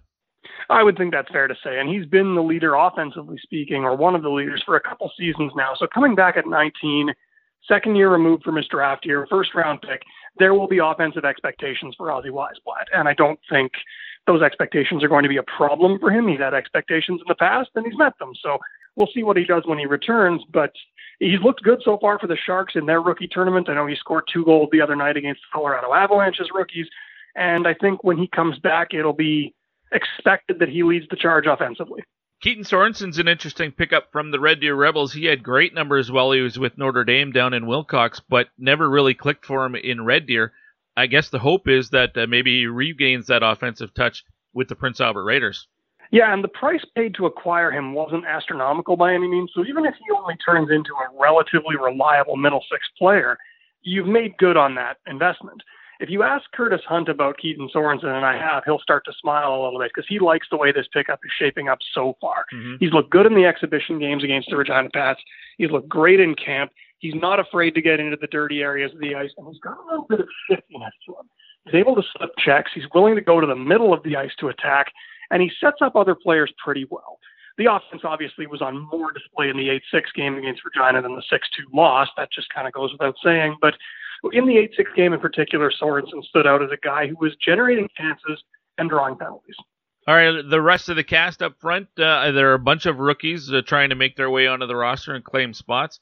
Uh, tell me some of the, the, the players who at least have impressed so far uh, through uh, the first uh, few weeks of camp and, and, exhibition that you expect to take on some roles. I would call Alex Mack probably the surprise of camp so far. Uh, he was not drafted by the Raiders, but he walked on and he actually ended up doing so well in the scrimmages and well enough in the green and white game that he's got a couple of extra exhibition games under his belt as well. So he's a guy who's in contention for a spot. I think Dallin Picacute will have some heightened expectations this year. Four goals in 15 games, six points overall last season in the hub environment.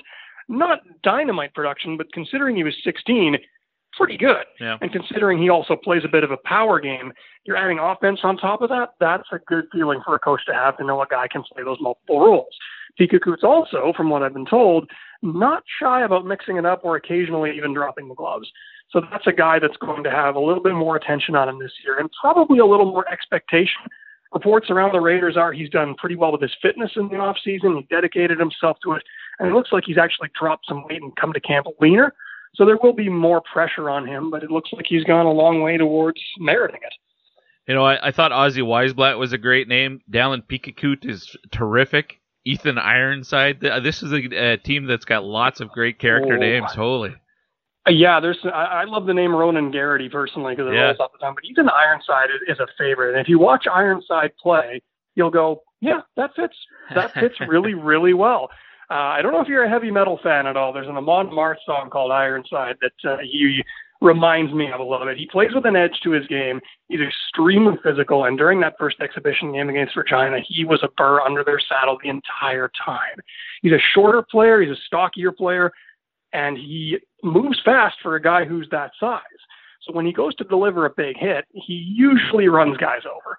All right. Well, I asked your counterpart in Winnipeg and in uh, Regina for this uh, as well, and, and uh, with the asterisks that you all three of you are new to the league here, so it's uh, tough to answer this. But maybe your sense of what, not your expectations for the team, but what the feeling is around the team about what would uh, become a successful season. Like, where do you have to set that bar? What is it? Make the playoffs and go from there, or how do they determine what is a, a good season here for the Raiders this season? The Raiders are in a unique spot this year because they're waiting on so many guys to come back from the pros that I think a good season and what direction the season goes is really going to be determined around the trade deadline. Because quite frankly, if you come to that trade deadline and this team is playing up to its potential, playing up to the fact that it has those NHL guys back and everybody's firing on all cylinders, this team could contend. But if things start to go wrong, if guys get hurt, if guys aren't coming back from the professional ranks, then January 10th rolls around, and maybe you have to make some evaluations on whether or not you need to move guys yeah. to acquire assets. This is a team right now that could swing either way. And it sounds like a cop out answer, but I genuinely feel this way. The season will tell the story with this team. And if you come back on January 10th and these guys have played their hearts out and gotten to a good place, then the Raiders will go from there. They are still the defending champions, and they do, as Marc Habscheid told me, play to win every night. I think you'll expect to see that mentality in the opening act. But you're really going to wait to see how the season unfolds before you start making judgments about whether this team is a contender or whether they're trying to build up to be one. Yeah, that's fair. Rob, uh, last question, uh, and uh, you know I've talked to all the guys in the U.S. division and BC and Alberta. Saskatchewan might be a bit of a different sort uh, story right now with the the COVID regulations and protocols and stuff. So for the benefit of fans who want to get to the Art Hauser and watch the Raiders in person, what do they need to know ahead of time? What do they have to be prepared for? Well, mandatory masking is in effect pretty much across the province, and that was actually the case at the Art Hauser before Saskatchewan announced it. So during training camp, everybody watching had to be wearing a mask. Uh, I know on October 1st, proof of vaccination is going to be required to get into pretty much any sporting event, I believe. So if you're planning on coming to the home opener, be prepared to show that you are in fact vaccinated and be prepared to wear a mask the entire time. Uh, Rob, it was great to have a chat with you, and I look forward to meeting you in person when uh, the Raiders get into Edmonton. Well, Guy, it was great to meet you virtually, and glad to have been on. Well, I appreciate you making the time. Thanks for doing this, man. We'll talk soon. You take care. That's Rob Mahon, the new play by play voice of the Prince Albert Raiders. They are the last team to hoist the Ed Chynoweth Cup way back in 2018 19, the last time we had uh, WHL playoffs. No playoffs in uh, 20 or 21, obviously, as uh, you well know. So does that make them technically still defending Western Hockey League champs? I don't know. Team's a lot different than it was back then, that's for sure. I agree with uh, Rob that you know the first month and a half, two months of the season is, I think, going to dictate what happens with the Raiders this year. Maybe, maybe they play really well and they're competitive, and you keep going with the guys you got. Or, as he described, if it goes the other way, they've got three really, really valuable trade uh, commodities with Ozzy Wiesblatt and Kaiden Guhle and Nolan Allan. Although Allan, you probably don't trade because you still got him for another couple of years. But wouldn't surprise me to uh, see the, the Raiders, if it came to that, to uh, be moving some bodies and speeding up that rebuild. Because, you know, junior hockey is cyclical. They were at the top three years ago. They're not at the bottom right now. They're still a decent team, but it's going the other way because you're about to lose two of those guys next season. So if you want to speed up that rebuild, maybe you move them before the deadline this year. We'll see how it how it all plays out in uh, PA. But great to have Rob uh, join us here for the preview of the Raiders this year. And uh, it, it, looks like it's Mahon Rob Mahon M A H O N, but he says it's man. So I'll go with the guy who tells me how his own name is pronounced. Next up on the Pipeline Show, we've got the Saskatoon Blades, and that means uh, Les Lazaruk, the longtime voice of the Blades, is back on the show, and he will preview those Blades next. You're listening to the Pipeline Show, brought to you by Wilhauk Beef Jerky. Don't go anywhere.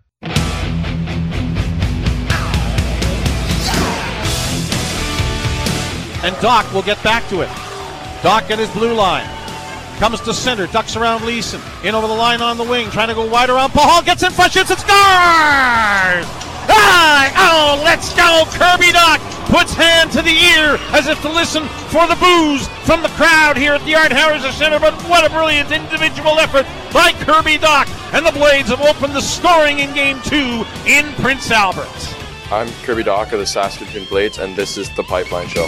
Yeah!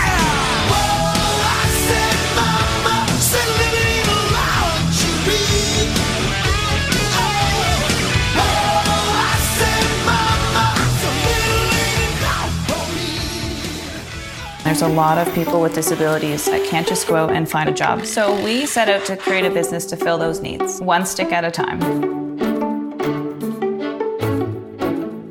The Store Next Door Gift Shop is a Yarmouth based manufacturer and retail outlet store. So we make great ideas that any of our employees come up with, and we reuse and recycle as much as possible. Our most popular item is probably our hockey furniture.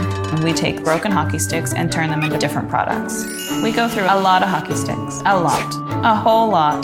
Considering that it's only been a year and we're shipping internationally, I think that that's been a huge success. Most people's reactions are, wow, you do this here. We don't accept can't here. Everyone here learns in different ways, but we want to give everybody every opportunity to find exactly what works for them. There's nothing better than when a customer buys something and then one of our employees say, I made that. They have meaningful lives and build things they can be proud of and get a paycheck for it. I'm Amy Acker and we change lives one job at a time.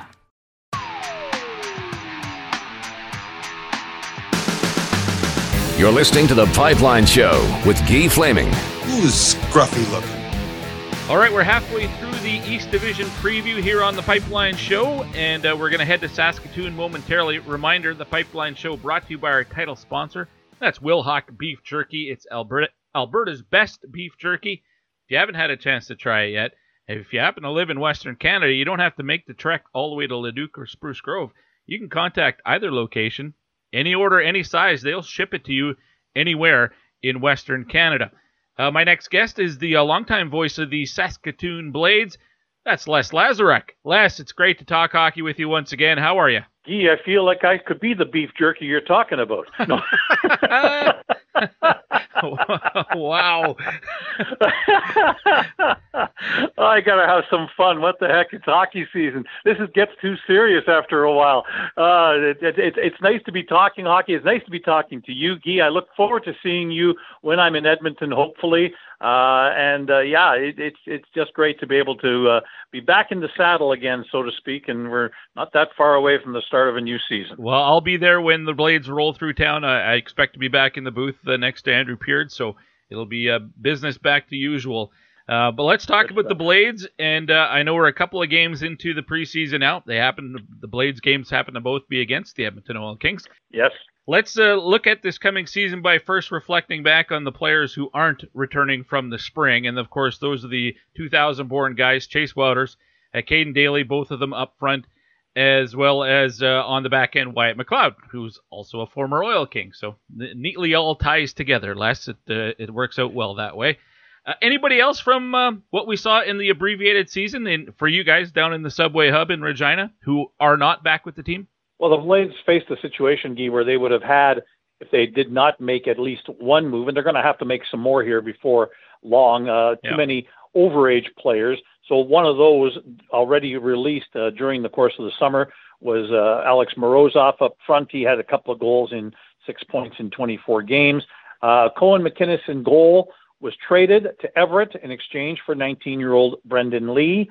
Uh, so Lee is with the team now and uh, looking to be a part of the top six forward group with the team.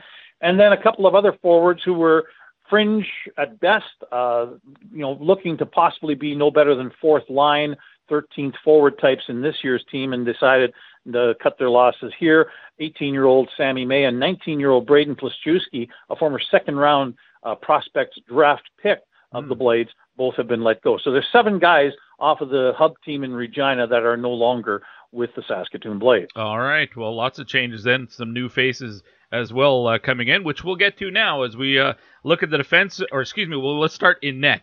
And uh, Nolan Maier, who's been a mainstay with this uh, franchise for a long time now, he is the number one guy, but he's going to have some competition and at least uh, at least one backup that he can depend on. Yeah, I, I would say they're going to make a decision eventually on one backup. Uh, really, everybody knows around here, and even you head coach Brennan Sawyer knows what Nolan Maier can do. And he played one period against the Oil Kings and shut them out. Only faced five shots, mind you, and the game had been long gone. So really, there wasn't a whole bunch that the Oil Kings needed to do on that particular evening to try and test them. But everybody around here knows what Nolan Maier is about. The question becomes who gets to be the backup, and those would be uh, Austin Elliott, who uh, is from Strathmore, played briefly with the Notre Dame Hounds uh, in his under 16 year, uh, is a 12th round pick in the 2019 prospects draft. And then Ethan Chadwick, who's a Saskatoon kid uh, who was with the Blades throughout the hub in Regina, never saw any action, but was like the third goaltender, did uh, dress as a backup a few times, but he's a third round pick from that 2019 uh, prospects draft. And Chadwick and Elliott are the guys battling to be the number two guy behind Nolan Maier and play somewhere around 15 games, I would I would think. Out of the 68, I'd have to think that Maier is going to start anywhere from 50 to 55 of those games. I would think so as well. It's funny when you look at on paper, all three goalies listed at six foot. Like there isn't the the one guy who's six six and a half or something like that. Um, so they're all very similar, at least. Maybe playing style might be different. Certainly Maier with the experience, but uh, are they all kind of cut from the same cloth?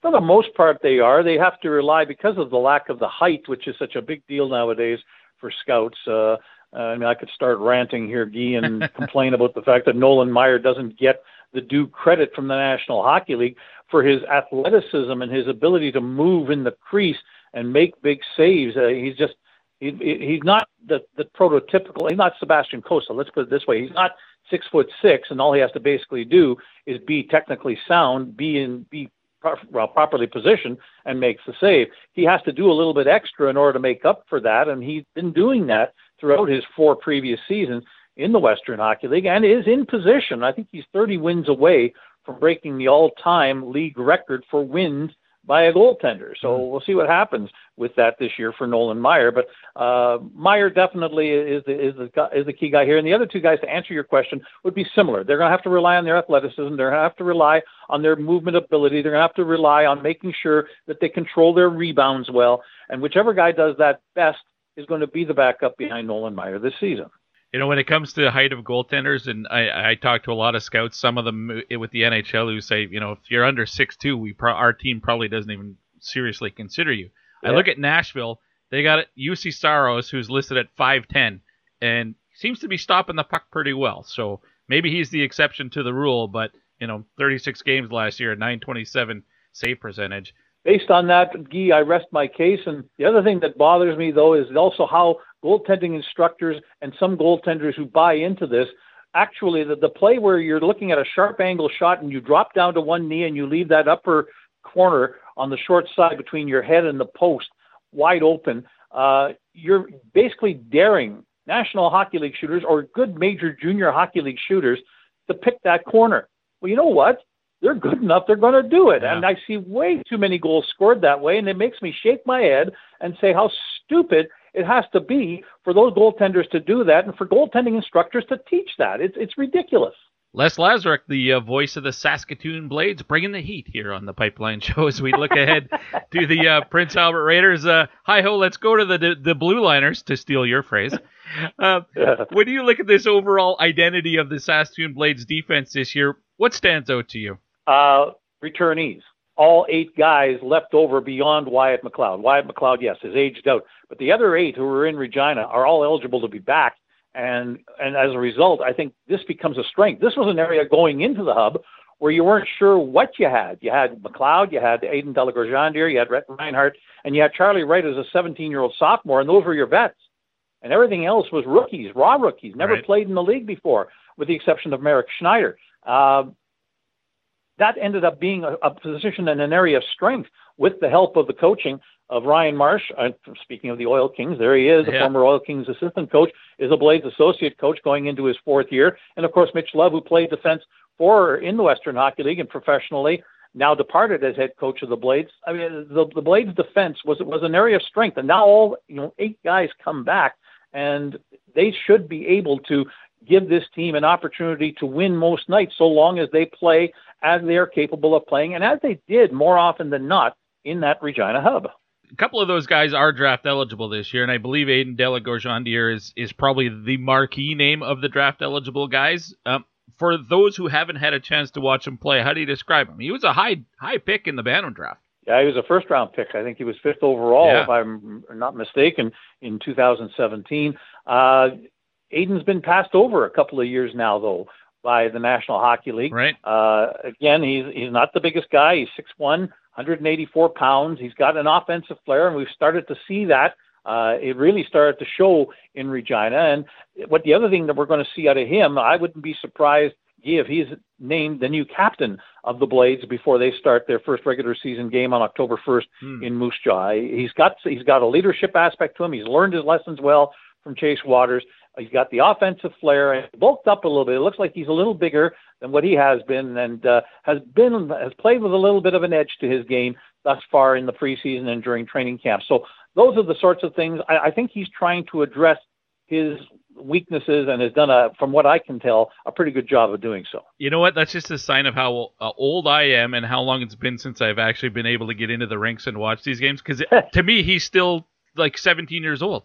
It, it, it's like losing 18 months of your life. Yeah. And I still go back to sitting, uh, you know, in, in Winnipeg uh, on March 12th of 2020 and being told the news of what was going on and how we're going to have to make that long 10-hour bus ride the next day all the way back to Saskatoon. What an empty feeling that was driving back and uh, realizing that the season was done and or well, likely done. I mean, there was still the hope back then that you know a couple of weeks time we'll be able to get back at it. Right.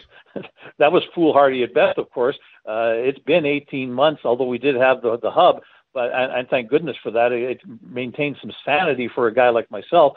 But it's you tend to forget because I wasn't anywhere near those kids. I mean, I saw a lot of them one on one for the first time in a long time, and, and Della Gorjandier is one of those guys that I look at and go, "Oh wow, you've grown up some." Good, good for you. Kyle Crnkovic looks like he's grown a little bit, matured a little bit, and that's the thing you miss is when you don't get a chance to see them for essentially 18 months. You you miss out on that growth period. You don't get that continuous look at them, and uh, this is something that I'm I'm looking forward to seeing, not just on the Blades, but on some of the other teams as well. I, I mean, I have some preconceived notions of some players around the league that I've seen in the past, but now I'm really going to be curious to see whether they can absolutely shatter those myths, uh, those uh, um, conceptions that I have of what they are, and and and make me eat my words maybe. I'm with you, Les. Uh, all right, let's go to that forward group. And uh, you mentioned Kyle Crnkovic, who had a terrific uh, season in the hub, uh, led the team in scoring by a lot. I guess the big question right now is the status of Tristen Robins. He is signed. He, they could put him in the American Hockey League, uh, talking about the San Jose Sharks. Is that the assumption of what's going to happen, or is there some uh, reason to hope that he comes back uh, to the WHL? And I say hope for Blades fans. Uh, obviously, if he goes to the American Hockey League and starts his pro career, we're all happy for him too. Oh, absolutely. Uh, the hope is is that he will come back. The organization is that way. The fans are that way. They're looking and pointing at the 2018-19 season, Guy, where two San Jose Shark 20-year-old forwards were returned to Western Hockey League teams. Mm-hmm. Most notably, the guy that ended up winning the scoring title in 2018-19, Joachim Blichfeld, to the Portland Winterhawks, played the entire season, all 68 games with the Winterhawks, and then Noah Gregor, who ended up playing 63 games for the Prince Albert Raiders, who ended up winning the Western Hockey League championship that year. The Blades are pointing at that and saying, it's really basically the same organizational people. It's still Doug Wilson's the GM, and it's still basically the same type of people who run the show in San Jose. So we're hopeful that the same sort of thing that happened with Blichfeld and Gregor will happen with Tristen Robins, and he will be back in Saskatoon and playing for the Blades. Of course, a lot has happened since then, yeah. and who knows exactly? Uh, the Sharks may very well look at things and say, you know, our, we're not quite as deep as we once were, and maybe we need to have this 20-year-old playing with the Barracuda in the American Hockey League, or maybe even he makes the Sharks in the National Hockey League. They've got a lot of young prospects, I know that. And speaking with some of their folks, they seem to think that that maybe one more year waiting for Robins, Ozzy Wiesblatt, uh, there's an Eklund kid from overseas that comes over. Mm-hmm. Uh, if they can get them all to come to, into the league together at the same time, uh, you know, and, and shuffle out some of the older guard that they've got there, and they've got quite a few of them. There's a lot of talk about Thomas Hertl being possibly traded. Uh, you know, Logan Couture, how you know how long does he continue on with San Jose? He's been a mainstay. Patrick Marleau, obviously, the ageless wonder. Yeah. Uh, at some point, there has to be a, a changing of the guard in San Jose. Does it happen this year necessarily, or does it happen next year? And if it happens next year, then maybe Robins comes back. All right. Well, let's assume for a second he does come back, and whether he's there or Hmm. not probably changes the complexion of the season a lot for Saskatoon. at- At least from my perspective, uh, if he's back, he's probably arguably the top 20 year old in the league. Uh, who else is the supporting cast around? I mean, we mentioned Crnkovic in the season he had in the hub. Uh, maybe start with him, and just you said he, you've seen some growth from him. Is that uh, mentally he's he's matured that regard? He's still listed at five seven, so it's not like he's suddenly six one. No, he's not suddenly six one, but he seems a little more solid. Uh, I think that there's a guy though that uh, again mentally he'll he'll have matured some as well, from what I can tell. Uh, if Robins comes back, you've got five of your top six scorers from the hub back with the team. Wow. You have Crnkovic, Robins, and Dach, who were the top line in Regina and the hub, being back. You have Brandon Lisowsky, who was a 16-year-old sensation down in Regina with uh, 17 points, eight goals, and he played every game for the Blades. Rhett Reinhardt, if he comes back from Colorado's training camp, he's not a draft pick of theirs. He's a camp invite. So if he comes back, there's five guys, five of your top six. The only guy of the six that isn't back is Chase Wouters. Uh, that puts you in pretty good stead. So right away, and then the trade I mentioned earlier, sending Cohen McInnes to Everett. I mean, a lot of people go, why didn't you keep McInnes as well? Well, no, you've got a guy there in McInnes who wants to play as many games. Mm-hmm. So too does Nolan Maier. So you don't have enough time to have them both play 45 games at least, as they would like to be able to. So you had to deal one and get something back. You got Brendan Lee back, and he's looked good. He scored in each of the first two preseason games. A 19-year-old, a Seattle kid, uh, is happy to be here. Uh, suddenly he becomes a piece that could be on the top six. Uh, and then another person to, to look at would be uh, Jaden Wiens, who's back after not participating at all in the hub. He chose to opt. He, he opted out of the hub. Right. He's back. Uh, so there's another veteran type of guy who can either slot into your second line, can be on your second power play unit, could probably center a third line and do so very well. He played all 63 games as a 16 year old before the before COVID hit in 2019-20 and didn't look out of place at all. So right away, that that forward group is a lot better if Tristen Robins comes back. And I'm going to throw one more name at you because they haven't dismissed this entirely yet, E, and that is Brad Lambert. There's the kid who was the first overall, who was the uh, first round pick of the Blades in the CHL import draft in 2020. His thing is is that he's playing with a, with a Finnish elite league team, has played in five games, is averaging about 13 minutes of playing time a game, has one assist so far.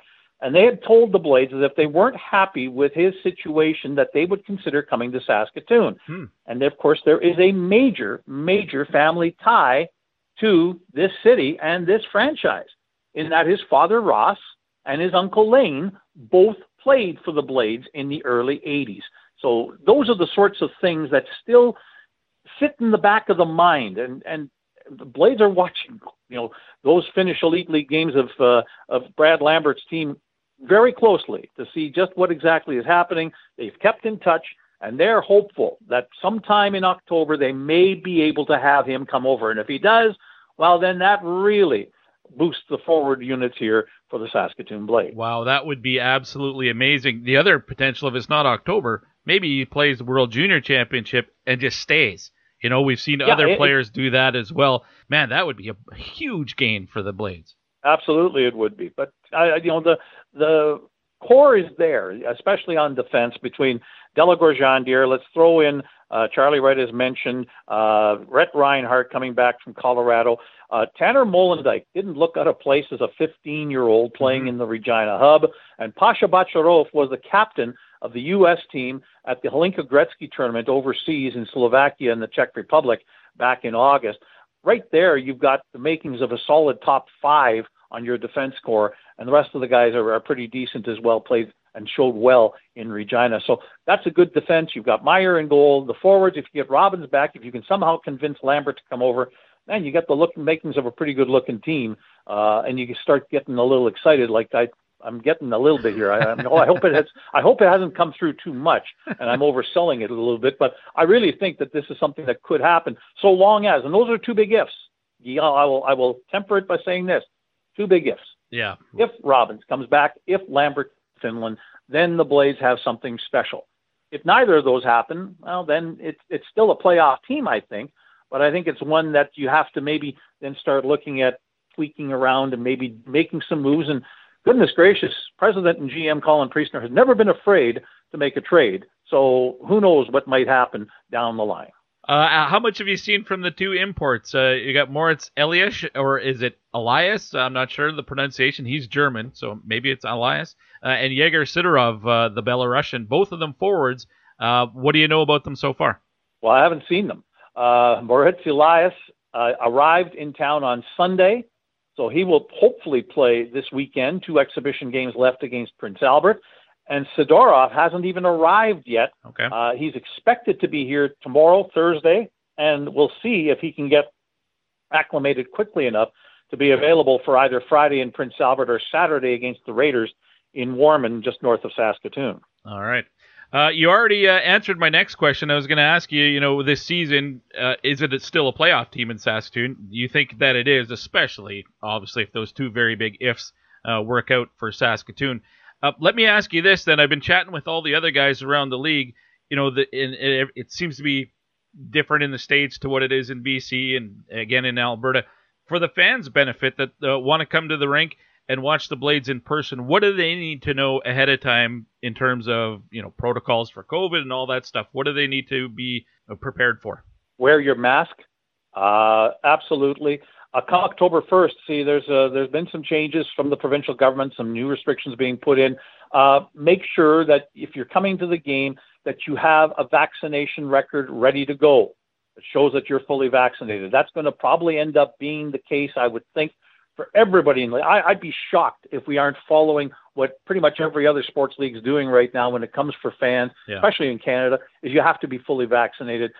Don't say to yourself, "Yeah, I'm going to be able to, you know, deke this out and find my way in somehow because I don't want to be." Don't be stupid. Just get it done. Be t- fully vaccinated. Come in and enjoy the game with everybody else, and you know we- we'll all be fine. I mean, our case numbers here in Saskatchewan are a little on the scary side right now, as they are in Alberta. Uh, it took government here in both provinces long enough to figure this out and to get something happening, but it's happened, and they've finally acted. And you know, I, I think that as long as you've got your vaccination record at the ready and you're wearing a mask, you will be fine. And I think we'll be able to see full arenas in at SaskTel Center and everywhere else in Saskatchewan is, is my expectation. One more before I let you go. I have to ask you about Brennan Sawyer. Uh, as uh, you know, we started talking about this the crossovers between the Oil Kings and the Blades, and uh, we got another one here. Former Everett Silvertip, former Red Deer Rebel, and yes, a former Edmonton Oil King, also a former Hong Kong Tycoon. As I look at his uh, track record here on uh, Elite Prospect, what is uh, what's he been like so far? I mean, we're not even into the regular season yet, but the very little bit that I remember of him as an Oil King just seemed like a real character guy. Seemed like he was sort of a an, a leader in the dressing room. It was his 20 year old season, so maybe that just comes naturally. But it didn't shock me that this is a guy who turned to being a coach. Yeah, absolutely. He's been the last four years coaching in France. I think he's learned a lot of lessons well. He learned obviously lessons well from being an assistant coach in Everett under Kevin Constantine, and there's that connection again, more so than the Oil King connection in the coaching situation. Mitch Love being a disciple of uh, Kevin Constantine, right. Brennan Sawyer would fall under that as well. Brendan's not nearly as intense as Mitch Love is. Uh, what he will be, though, is very honest from what I can tell. I mean, he opened up after the Saturday exhibition loss against the Oil Kings, and while some people would go, it's only exhibition, who cares? Well, but he's seeing things. It's all about habits. And that's a similar thing with Constantine, with Mitch Love, is your habits on a day-to-day basis, whether it be playing a you know an inter-squad game, whether it be an exhibition game, regular season, whether you're working out, whatever the case may be, your habits have to be right. And if your habit is of being ready to start on time is not there, as it wasn't in either game this past weekend against the Oil Kings, then you're going to you know be called out for it, and you're going to hear about it in the media, in the public uh, as well. And Brennan Sawyer basically laid it on the line after the game on Saturday. I expect our guys to be ready to go from the beginning, and they weren't on either game, and that's going to be something that has to be worked on. So I'm looking forward to it. He's, he's refreshing thus far with his honesty and his and his willingness to get his point across, his message across through the media as well as it is through the dressing room. Les, this has been a lot of fun. Uh, I'm looking forward to seeing the Blades when they roll through Edmonton again, because uh, that means we get to uh, spend a little time before or inter- in, during intermissions or something like that and catching up in person. That'll be great. Absolutely. I look forward to that too, Guy. I look forward to seeing I'm I'm glad to see that your internet's working again. Oh my gosh. the listeners might not know, but the last two days has been an absolute headache in my house. Well, it hasn't been great in my house either. That's why we ended up changing uh, cable providers. So, uh, well, it, it, it, must be speaking of speaking of pandemics. There's an epidemic going on around as well. Somebody's somebody's screwing around with our internet. Yeah. What the heck? Well, listen, I, I I'm having a hard time working from home to do uh, interviews for my little podcast. Yeah. My wife is a college instructor working from home. It's a little bit more impactful for her, and I have a 16 Yeah. year old son who suddenly can't game with his buddies. So you know that's that that just sends it over the, the over the top. Dad, you're third place in those situations. Exactly. Les, thanks for doing this, my friend. I'll, I'll talk to you soon. Not a problem, Guy. For sure. One of the best in the league. That's Les Lazaruk, the voice of the Saskatoon Blades, and uh, man, dropping some uh, info bombs, some potential scoops. Not only Tristen Robins, realistically, the hope is that he's back in Saskatoon, but could you imagine Brad Lambert? Wow, that would be absolutely massive for the Blades to get him in his draft year when he's considered to be, you know, almost a lock to be a top five, maybe top three pick in the draft this year. That would be absolutely massive. Well, we'll see if it happens uh, or not, whether it's in October or after the World Junior, if it happens at all. That's definitely something to to watch for and reason for the Blades and Blades faithful to be hopeful about this season. We've got two more stops in the East Division, and uh, next up, James Gallo, the voice of the Moose Jaw Warriors. That's also a team who's very much going to be in play this year. Let's find out why next here on the Pipeline Show, presented by Wilhauk Beef Jerky. It's Alberta's best beef jerky. James Gallo's up next. Minnesota selects as the first pick in the 1988 entry draft from Prince Albert, Mike Modano. Hey, this is former Prince Albert Raider Mike Modano, and you're listening to The Pipeline Show. Go Raiders, go, go Raiders, go. The green, white, and gold theme is go Raiders, go. We take on the roughest and welcome the toughest, but the song in Prince Albert is go Raiders, go. Nothing compares to the smile on a child's face after their wish has been granted. The Rainbow Society of Alberta is dedicated to granting wishes throughout the province to children who have been diagnosed with a life threatening or severe chronic medical illness. And you can help too. View the wishes, refer a child, and donate at rainbowsociety.ab.ca or get involved as a volunteer. Having a wish come true fills a child's heart with hope and happiness. Visit rainbowsociety.ab.ca today.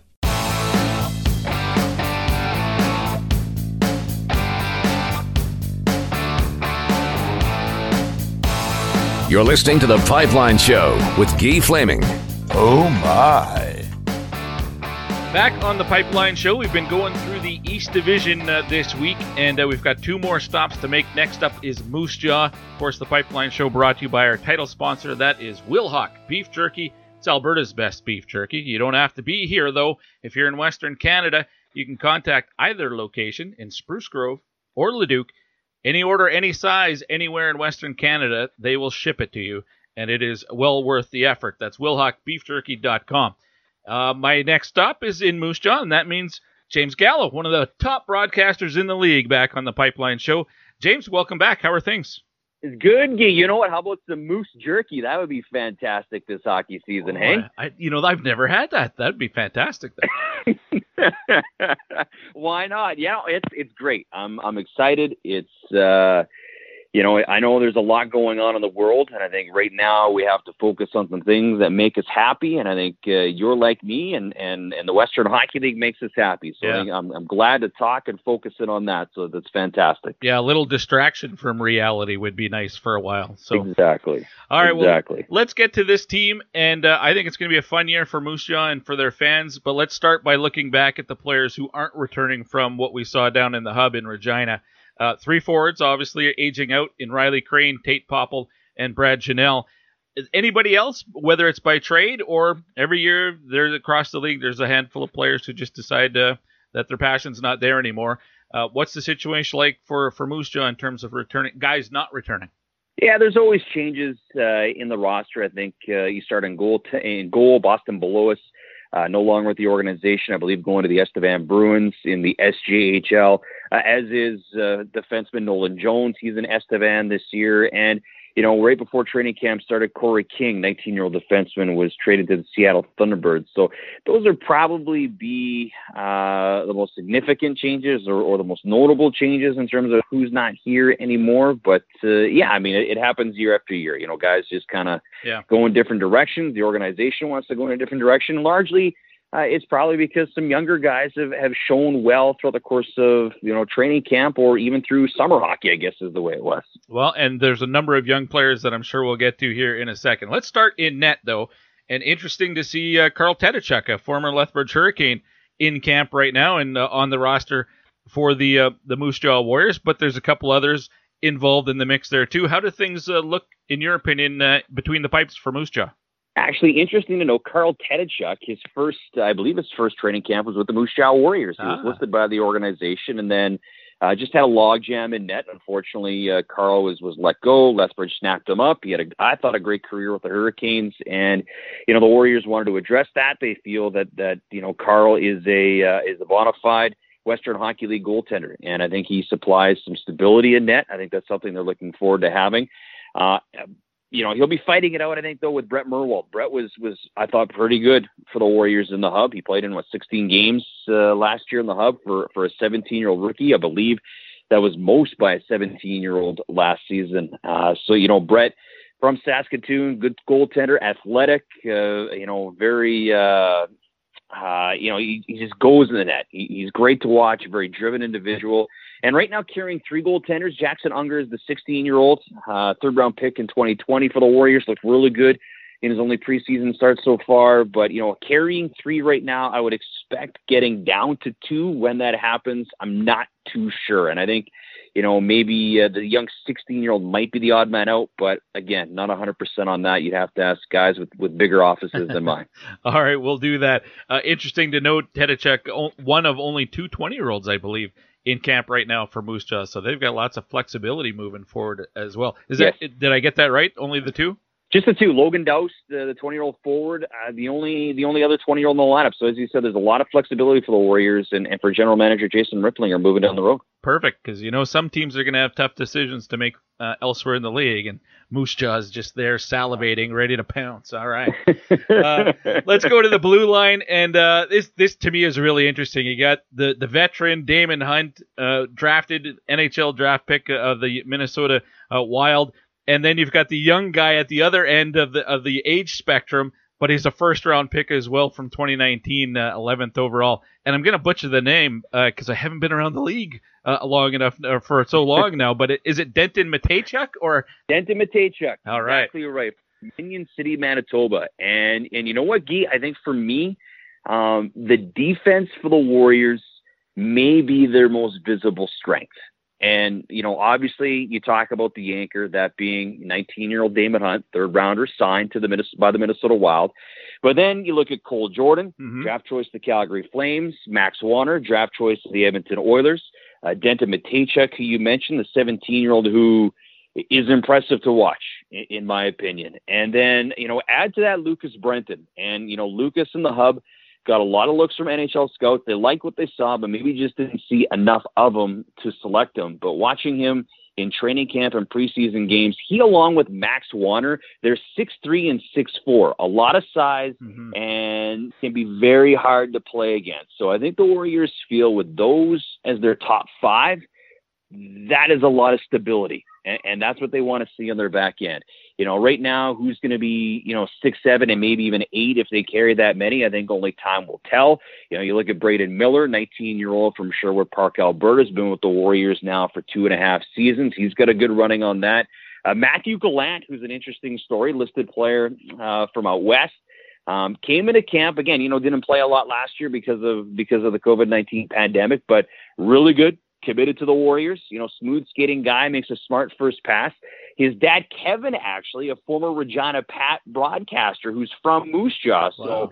you know that that's an interesting storyline. And then Matt Smith is the other man right now trying to vie to make the Warriors roster on the back end. And some of the Edmonton Oil King fans might be familiar with Matt. He was a former third round pick of the Oil Kings, let Yep. go, and the Warriors picked him up and and he's been having a you know a good try through uh, through training camp and through preseason. So you know you start with that top 5 and I think that's where the Warriors start. I think that's where their their their strength could be is in that top 5 and then you have 6 7 again potentially 8 but uh, I think the defense could be very good for the Warriors this year. Uh, you know stingy skilled uh, big might be a way to describe them I'm going to go back to uh, Daemon Hunt for a minute, and I want to ask you how important the the short the hub season was for him. Maybe even just from a mental perspective, as much as the the, the physical and and uh, hockey development wise. But coming off a season when he was drafted but missed so much time due to injury, I have to think it's got to have been really beneficial for him just to get out, play a full you know 23 game quote unquote season, and be productive, 18 points. I think uh, is it fair to say that you know that experience in in the hub for him, hockey wise and off the ice, probably a really beneficial thing. I I think beneficial for everybody. I mean, boy, you talk about that injury. Whoa, that happened in Edmonton, and Yeah. it was it was nasty, and it was not pretty. I, I saw the after effects and some of the pictures. It was, whew, it is the stuff that nightmares are made of. But you know, I think for Daemon, you know, it's a good point that you make. I mean, obviously he suffers the injury, and then you go, he, he returns to the Warriors, and you go into the pandemic. And I think Daemon was really you know, although you want to play as long as you can with your club team, you know, there the there is the opportunity to represent your country at the World Under 18 Championships, and Daemon didn't have that opportunity when mm-hmm. in his draft year, right? Because of the COVID 19 pandemic. If he plays, maybe he moves up around in the draft. We don't know, right? And then he has to rely on other avenues to try and you know, help his draft stock, and and he gets selected by Minnesota in the third round, which is great. He plays some American Hockey League games for him as well uh, before joining the Warriors. But when you get into the hub, for me, it was about with with Daemon. I, I think you're right. It was an opportunity to show why he's that good. And Daemon posted, you know, career highs with eight goals and 18 points in 23 games, and he gave them stability. You know, when Daemon isn't in the lineup, you, you really see the struggles. And we saw that two years ago when he was in the lineup in the hub and being the leader on the back end. You see how this team can be successful. He's going to be leaned on to play hard minutes and, and he's up to the task. And, and this is a young man that I think, you know, he, he excels when he's challenged. And I think this year, in his second year as the captain of the Warriors, he'll be challenged to again be the leader on the back end. Because I think, you know, this team can go as far as Daemon Hunt can take it. And I think he's he's a tremendous leader. You know, so they get the guys going. Maybe not the rah rah guy. He's a leader by example. And he's a calm guy too, Guy. That's one thing I like about Daemon. It, it takes a lot to get him rattled. And I think in today's age, that's important. And, uh, you know, the hub was a good opportunity for him to, and get to know some more of the kids, you know, to, to try and maybe, you know, get Max Wanner and Lucas Brenton and show them what it's like to play in the Western Hockey League. How do you be successful in the Western Hockey League? And, and Daemon's a good leader. I think that's where he really showed it was in the hub. James Gallo is the voice of the Moose Jaw Warriors, my guest here on the Pipeline Show, joining me courtesy the Troubled Monk Hotline as we preview the upcoming season. Uh, let's shift gears and head up front. And it's sort of similar. You got some high profile names up front, and then you got those young guys who are really coming up uh, on the uh, younger side of the scale. But this is a really interesting mix, too. Where do you start? Like, who are the go to offensive guys now for Moose Jaw? Yeah, you know, I think uh, the hub gave us a glimpse, and, and, that's what I think Warrior fans they would have loved to see in person. Hopefully, they watched online. You saw a glimpse. Obviously, you know, there's names that stick out. Ryder Korczak, obviously, the third rounder of the New York Rangers. You know, 16 points in 17 games. You know, fought through an injury while he was, while he was in a hub. Eric Alarie, 10 goals, 20 points in 19 games for the Warriors. Another guy, Cade Hayes, has the opportunity, you know, to to put the puck in the net, but there's a lot of potential here. And there's a and and you know you start the imports for me. Robert Bacco, he's he's already in Moose Jaw, three preseason games, three goals. You know he's big. He kind of says he plays like Tom Wilson. He says he plays like Tom Wilson, but not Tom Wilson. You know what I mean? so you hope maybe a responsible Tom Wilson. You never know, but if he plays with that edge and doesn't teeter over, that's great to have because you don't see that a lot with with import players. Martin Rysavy, he's a draft choice of the Columbus Blue Jackets, expected, you know, to be with the Warriors hopefully when the season starts again. Big, can play a little bit of that nasty game, has a great shot. Um, you know, we'll, we'll see what he's like when he gets here. And I think, you know, what everybody's excited to see is probably, you know, that little dynamic duo they have of the, of the 16 and 17 year old Brayden Yager who was the third overall pick in 2020. Um, you know, an outstanding player. This this young man has a pretty bright future ahead of him. You know, he's he's responsible, he's smart, he's skilled, he's powerful. He plays a 200 foot game, and he's just 16 years old. And he was again fantastic in the hub, 18 points in 24 games as a 15 year old. And his running mate is pretty good too, and that's Jagger Firkus from Irma, Alberta. Um, you know, fourth round pick by the Warriors a couple of years ago. Maybe doesn't have the press of the, the Jagers and the Bedards and the Heights, but this guy has he's he's got some sneaky skill. He's uh, he's got some grease to his game, and he's he's a hockey player, right? He's missing a tooth. Uh, he's not scared to go into the corners. He's not scared to go in front of the net, and, and he's not scared to be creative. And that's one thing I like. Jagger Firkus is a person that I think a lot of people outside of Jaw may not be familiar with but by midseason they will be because this young man has the potential to be a, a, breakout star in the Western Hockey League. Well, you got Jagger and Jagger, and they play on the same line. Yes, they do actually. Who's the third wheel? Uh, you know what? Uh, we'll see what happens. Last year they had Riley Crane, the 20 year old in the hub. Uh, that's who was running shotgun with him. Um, you know, we've seen Cade Hayes on that line uh, throughout the course of the preseason. We'll see who else kind of runs on there. But, you know, again, when you think back to the hub, I mean, uh, the most creative, I think, in my opinion, forwards the Warriors had were 16 and 15 years old in Firkus and, and, and Yager.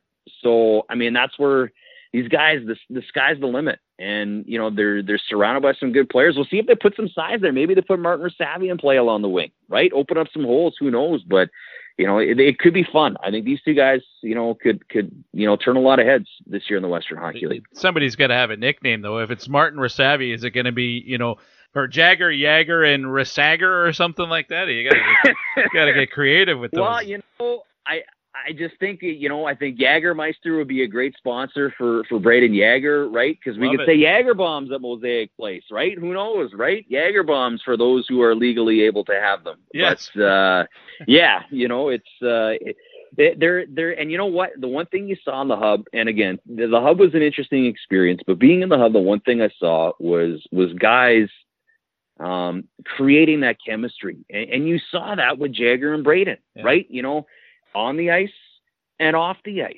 You know, you'd be walking towards the the cooperator center, which is where you know the team would have to practice, and they're walking together every time. They're talking hockey, and that's the thing. They're they're they're students of the game, and you know they love watching hockey, they love playing hockey, and you know they enjoy talking to each other about all that kind of stuff. And to me, that's you know, again, that's where the hub was great because they, these two formed, I think, a bond and relationship that that's going to go beyond the game, and we'll see what they do in the game this year. But uh, you know, they they can have a lot of fun. It's going to be interesting to see. Well, in the cyclical nature of junior hockey, I think it's fair to say that the Warriors are on the upswing of that cycle. Where do you think the, the bar of success is set at this year? Is is making the playoffs good enough at this point, or does it need to be more than that? Uh, you know, it's a great question. Um, you know, I think every coach and general manager will say that they want to hoist the trophy in uh, in June, right? But I think, you know, for this team, w- which is still young, and they have young players in impact positions. Um, you know, I think you got to start by making the playoffs, and we'll see what happens from there. I think the East Division is going to be tight, and I think it's going to be. Uh, interesting to watch. There's a lot of really talented young players in this division. Mm-hmm. And I think making the playoffs is not going to be an easy task. So we'll see how it shapes out. But I think, you know, the first goal for this organization is is to make the playoffs again and, and to be back in the postseason and, and see where the chips lie because, you know, probably, you know, you missed in, in 1920 if the standings were, if there was playoffs last year in the hub, you missed the playoffs just narrowly. But, you know, I think this team is hungry to get back there. And, and to me, it starts right there and you see what happens. A change upstairs as well. Alan Millar's moved on. Jason Ripplinger, uh, the, the general manager. Do, do, you do you notice any difference, or is it way too early to tell? Should we notice? Uh, should we expect any big difference uh, that we notice? Are you just talking about like like philosophy Yeah. or in the organization? Yeah. Um, you know what? I'm not too sure. Um, you know, too early to tell. I mean, Jason spent, you know, five years as the assistant general manager, uh, working with Alan Millar. I think you're going to see a lot of Alan's influence on the decisions or how Jason makes the decisions that he makes.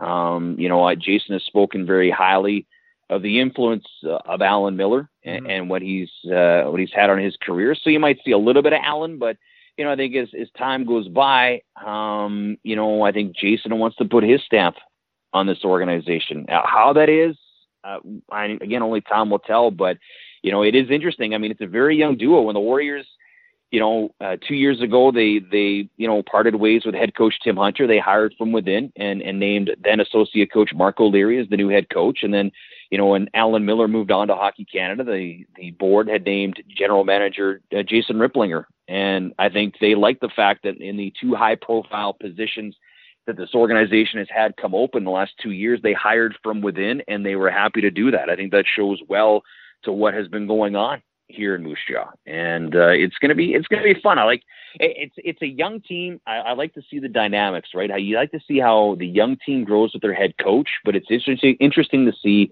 how the young head coach develops his relationship with I mean what is a young general manager and and to me it's it's going to be interesting to see how everybody kind of grows together and if you succeed as you're growing together it can mean for some very fun times in the friendly city James, uh, I've been ta chatting with uh, you know all the counter your counterparts around the league, so getting a different feel for what's what the situation's like in the U.S. and of course uh, in BC and Alberta. It's probably different for you guys in Saskatchewan.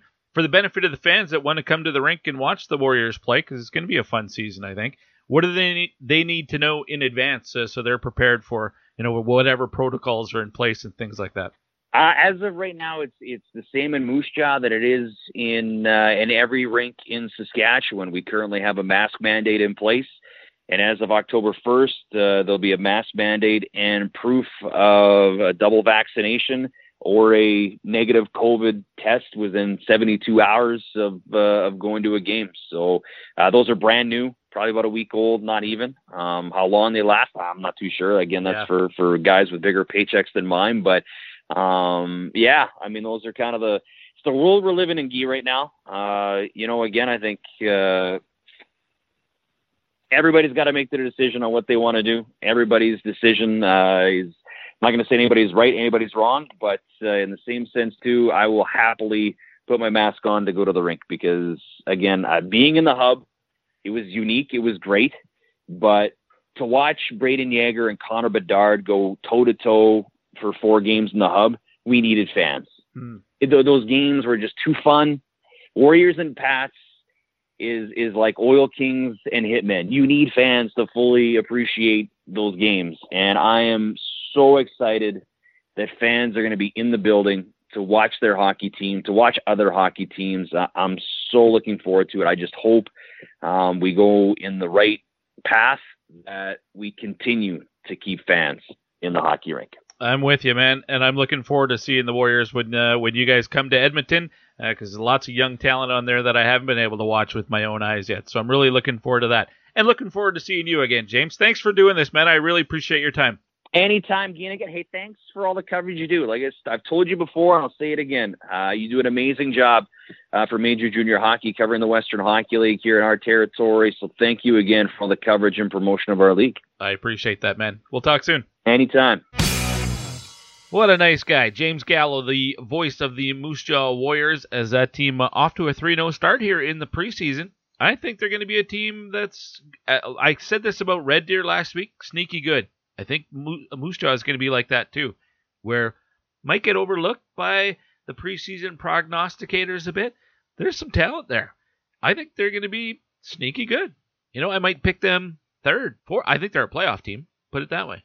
Another club I think is a playoff team, the Brandon Wheat Kings, and uh, we'll find out why next. Branden Crowe, the broadcast play caller for those Brandon Wheat Kings, he's going to let us know his thoughts about uh, the way they look in camp right now. That's next here on the Pipeline Show, brought to you by Wilhauk Beef Jerky.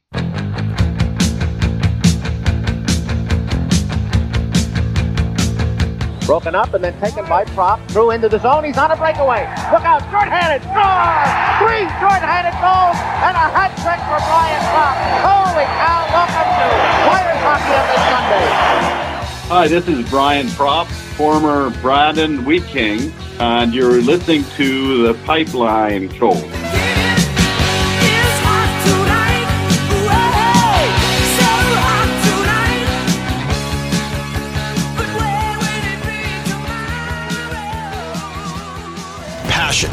Talent, development.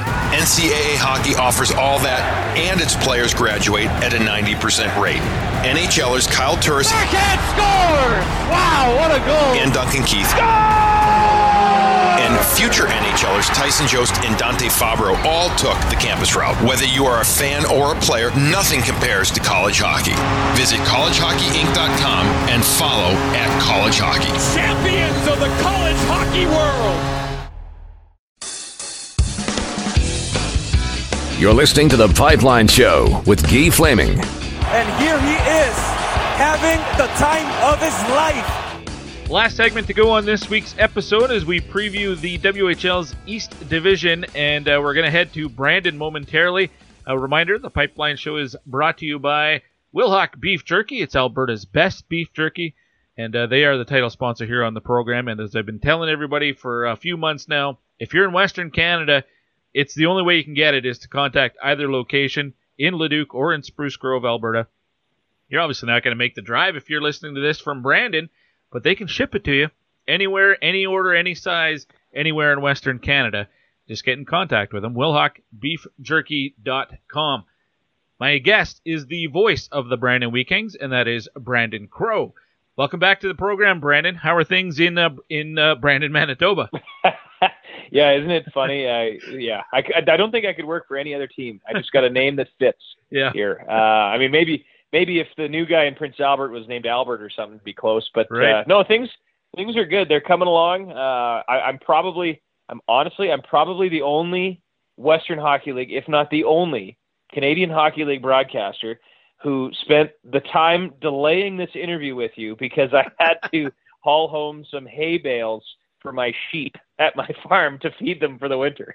Well, Probably I- the only guy that'll ever delay an interview for that. I can tell you, Brad Curl last week couldn't join me to do the Hitman one, so I got the head uh, or general manager Jeff Chynoweth because he's in Saskatchewan working on a farm right now with his brother. So hey, there, you got that in common, kind of. There's some something about the Western Hockey League guys. They really put the we really put the Western in the Western Hockey League. But Yes. uh, no, it's awesome being at the rink. Uh, you know, in, in the last couple of weeks through training camp and and bit of the preseason, it, it's it feels normal. And and realistically, uh, all expectations aside, feeling normal in the arena is a good thing right now. All right, well, let's get to this uh, preview for the Wheat Kings coming up for this season. We'll start reflecting uh, on the non-returning players from what we saw in the uh, hub in Regina. Uh, the three overage guys that were there that aren't back, obviously, because they're uh, they've aged out now. Lyndon McCallum, Marcus Sekundiak, and Reed Perpeluk. Um, anybody else, whether it's by trade or maybe have just decided to to move on from hockey or something like that, guys who are in Regina for the Wheat Kings that aren't back now? Well, the two big ones uh, are definitely Braden Schneider and, and Ben McCartney. Now, both of them have, have turned pro. Schneider uh, is very uh, in contention to crack the New York Rangers full time squad. Um, once uh, they get going here, he's made the main camp roster, and they've got high hopes for him. Obviously, a first round pick, and then uh, Ben McCartney, who was in my mind a steal for the Arizona Coyotes in the seventh round. Um, he had an excellent hub, led the Wheat Kings, uh, you know, in scoring. He was just uh, just a man among boys at times. And then he finished up the hub, went down and played in Tucson in the American League for uh, the Coyotes uh, system, and and had a great showing there. And I believe about a half dozen games for for the Roadrunners in Tucson. So uh, he's down, not likely to return either. I, I think if if you were to to bet on any of them coming back, you'd want to put your money on Ben McCartney, but I wouldn't be putting too much money on it because both of them have really uh, come a long way. So when you look at the Wheat King roster, those are two pretty big holes to fill. Yeah. Um, you know, when you consider Lynn McCallum was was the leading goal scorer uh, for Brandon in the hub, uh, 21 goals in, in 24 games. He's down in Vegas at their camp right now, trying to get him sh- a shot at uh, you know a pro deal. Um, and then you, you lose Ben McCartney, who was right there in scoring, and then Braden Schneider, who was your captain and your top defenseman, and arguably the best player, uh, best defenseman in the hub. Uh, obviously, the best player, Peyton Krebs, it'd be hard to argue anyone better than him. But yeah. uh, you know, losing Schneider and McCartney, that's two big holes the Wheat are going to have to fill. All right, well, and yet when I talk to people and just kind of I polled the audience this week and who's going to be the top team in the division, a lot of people say it's still Brandon. Yet, despite all those key losses, there's a reason why, though, and maybe let's start going through the roster. Uh, and uh, in net, I think he, a lot of people would make the, the argument that Ethan Kruger might be the top goalie in the division, uh, and he is back as the clear bona fide starter of this club, is he not? Yes, number one um, by far. Uh, I mean, I, th- I think his play, um, you know, with Jiri Patera in the backup role, and then coming into the hub, you know, the the staff basically said, "Here's here's your runway, uh, take it, uh, and it's yours." And he really did. I mean, 16 wins in the hub were his. Uh, the Wheat Kings felt that it was time to move on from Connor Ungar, who was really pressing for uh, contention, but he was getting up there in age, and and he's going to get a great opportunity after going to Calgary camp out in Red Deer with the Rebels. So. Uh, Brandon's going real young in the backup spot right now. There's two 16 year olds here uh, battling for the backup spot uh, and a 17 year old. So, um, you know, Ethan Kruger is the number one, but uh, he got noticed today, and we got word today uh, on this Wednesday that we're doing this interview. Uh, Kruger is actually being held over at Edmonton Oilers main camp due to the uh, injury to a couple of Oilers goaltenders. So, Hmm. uh, whether Kruger is here or not for starting the season next Friday is now kind of up in the air. So, uh, uh, as as much as it hurts the Wheat Kings, it's good for Ethan Kruger to be sticking around at Oilers camp. So, uh, yeah, he's definitely the number one guy, and really looking forward to seeing what he can do here this year in his over eight year. All right. Is there a, a you mentioned some youth there battling for that backup spot? Is there a clear favorite at this point, or is that still just to be determined? They'll they'll figure it out themselves. But uh, where are you at now with that? Yeah, I think it's kind of up in the air. I mean, I, I as a former goalie, I always like to take uh, special interest in the goaltenders, but you know, in all honesty, Guy, I haven't really had much time to pay a whole lot of attention at practice. We're trying to get the arena ready and get things going for the season. So I've kind of just been popping my head in and out. We've seen the one preseason game. Uh, you got Nick Jones, who's the 17 year old who was a draft pick signed. Uh, he's uh, out from out in Calgary. But the problem with these young guys, and the other one's Carson Bjarnason, 16 year old listed kid from Carberry, who uh, grew like nine inches between when he was listed and now. He's like six foot three, pushing six foot four uh, which is unbelievable. Uh, his development. You look at his pictures from Bantam, and you don't even think it's the same guy. But yeah. um, these guys haven't played at all when you look back at last year because they only got three, four, maybe five games in. So they're young guys that have missed a lot of hockey. So it's real tough for me to see either one of them being a backup because if you're Brandon, they're both signed guys. You want them to play a lot of hockey and get their reps back and get back into the rhythm. So you know, if I if I had you know my armchair GM thing on, maybe Brandon goes and gets maybe a little experience, maybe an 18 year old or something, um, in order to get those guys reps at the U18 midget level or, or junior A level. Even I'm not sure, but uh, it's an interesting battle. There's lots of competition, and uh, certainly uh, it's a good problem to have. Branden Crowe is the voice of the Brandon Wheat Kings, joining me here, courtesy the Troubled Monk Hotline, as we preview the upcoming season uh, for the Wheaties. Uh, let's go to the uh, blue line.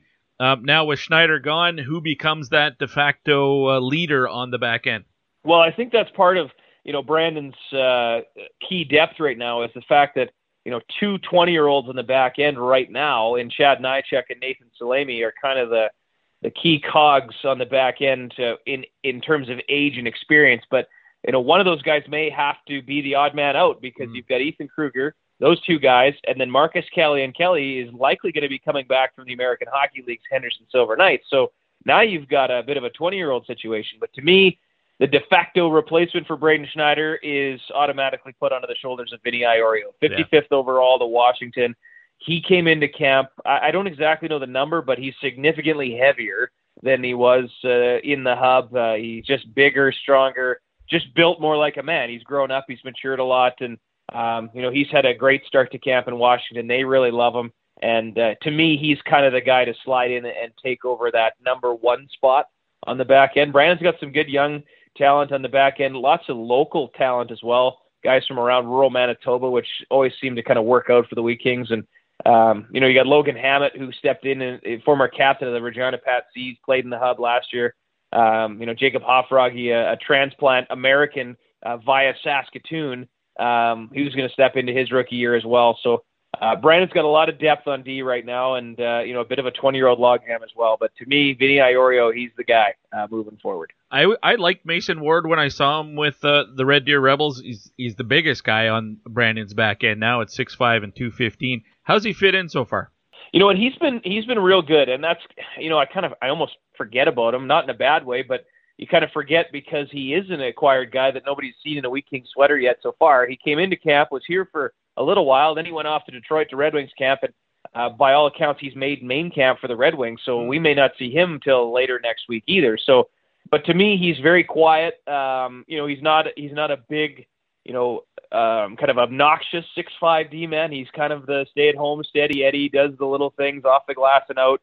Um, just a, a steady presence back there. But when you look at the size of Wheat King's uh, defense core on paper, I mean, there's lots of sixes in there, and that's uh, yeah. that's a good sign it's not quite like you know the 1970 New Westminster Bruins, but um, it's it's a lot of size, and that's something that doesn't grow on trees. Uh, it's hard to find these days. So he's a guy I think is really going to solidify some veteran experience. I mean, comes from good bloodlines. His dad was a 10-year NHLer with uh, you know Florida and Anaheim, and, um, and certainly uh, looking for a fresh start. He's going to be a, a key cog as well. Okay, when we go up front, you mentioned Marcus Kallionkieli uh, uh, probably coming back. You said to the uh, to the Wheat Kings this year. Is he signed by uh, Vegas? Yeah, so he signed um, with Vegas uh, prior to arriving in Brandon for his first year in Brandon. Now he came to Brandon, only played in 20 games after being drafted in the import draft, but he had a ton of injury problems. He had a, I believe it was a hernia that he was dealing with, and then he had a bit of an ankle issue that he needed surgery on, and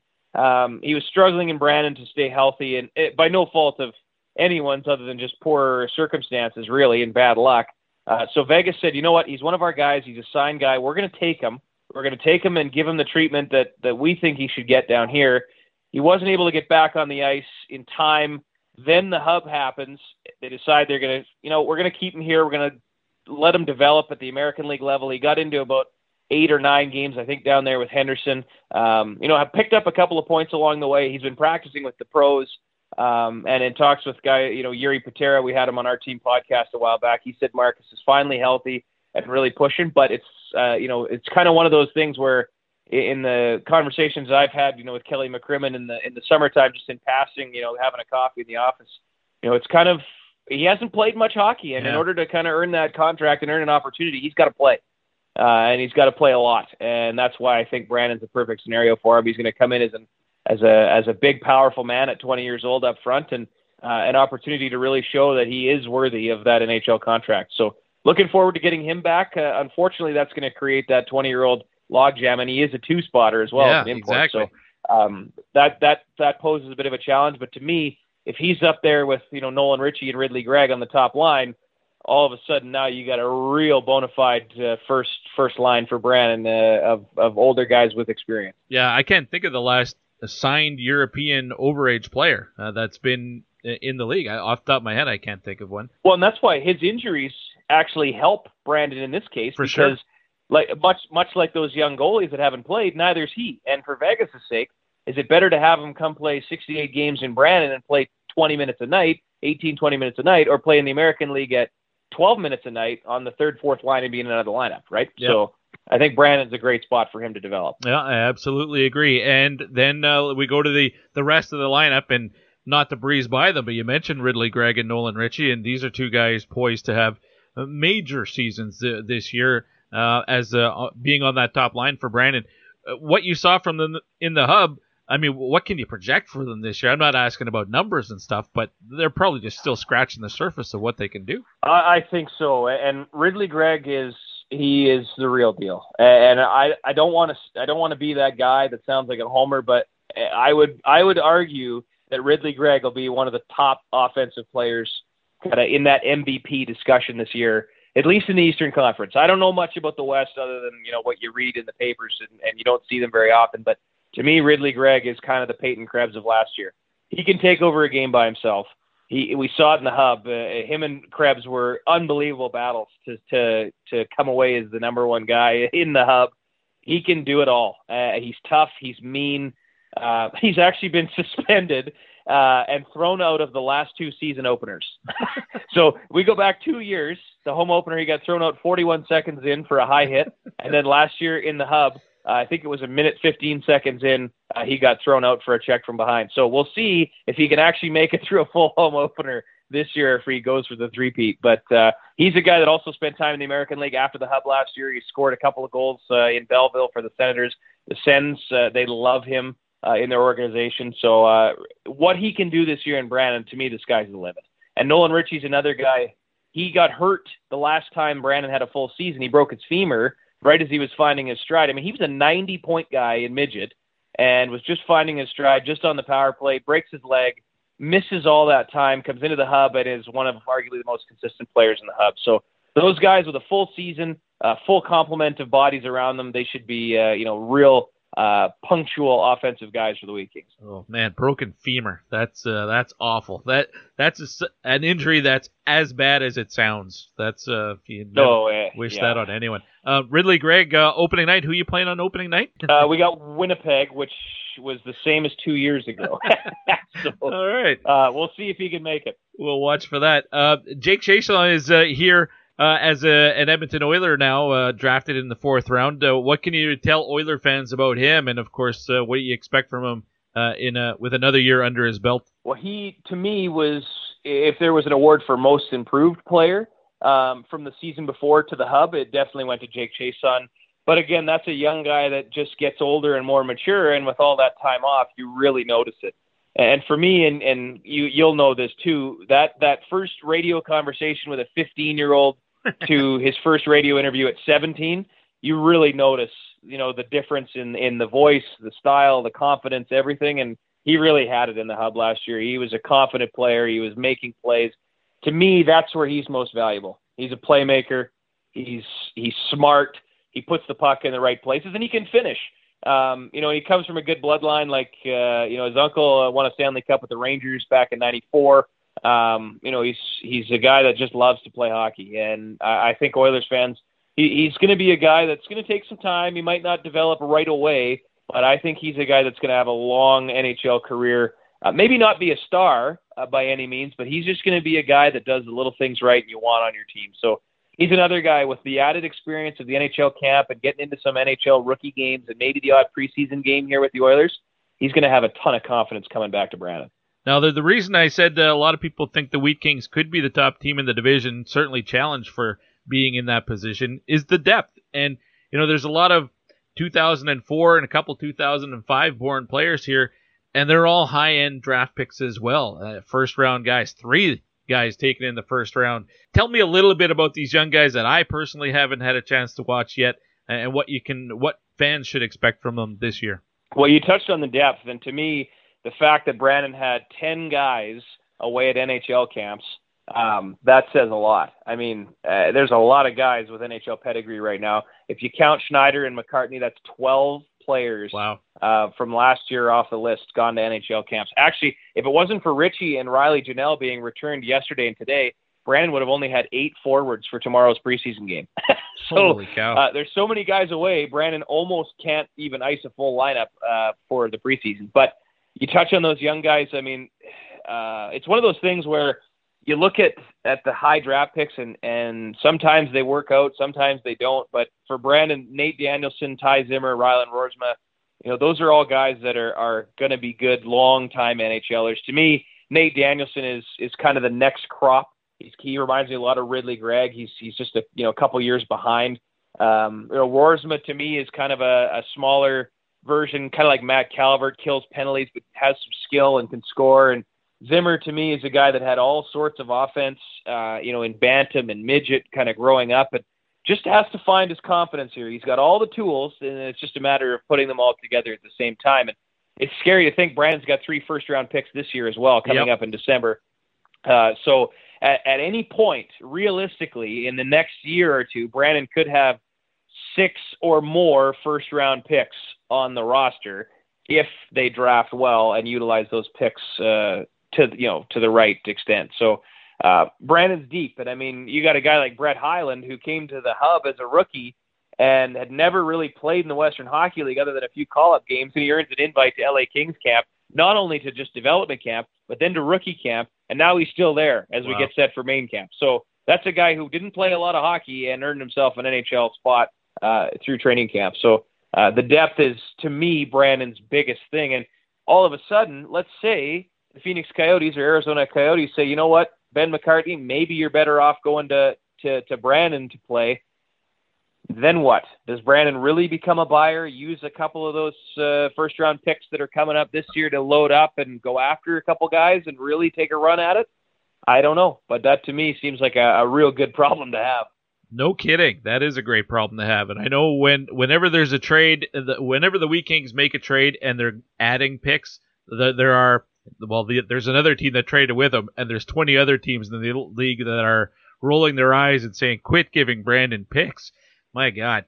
well, here's if you have two seconds, uh, and I know we're on a, a, a pod, but I'm going to pull up. Um, I'm going to pull up a, a graphic here on my phone, and I'm going to just for your knowledge and for the fans because I think they will appreciate it.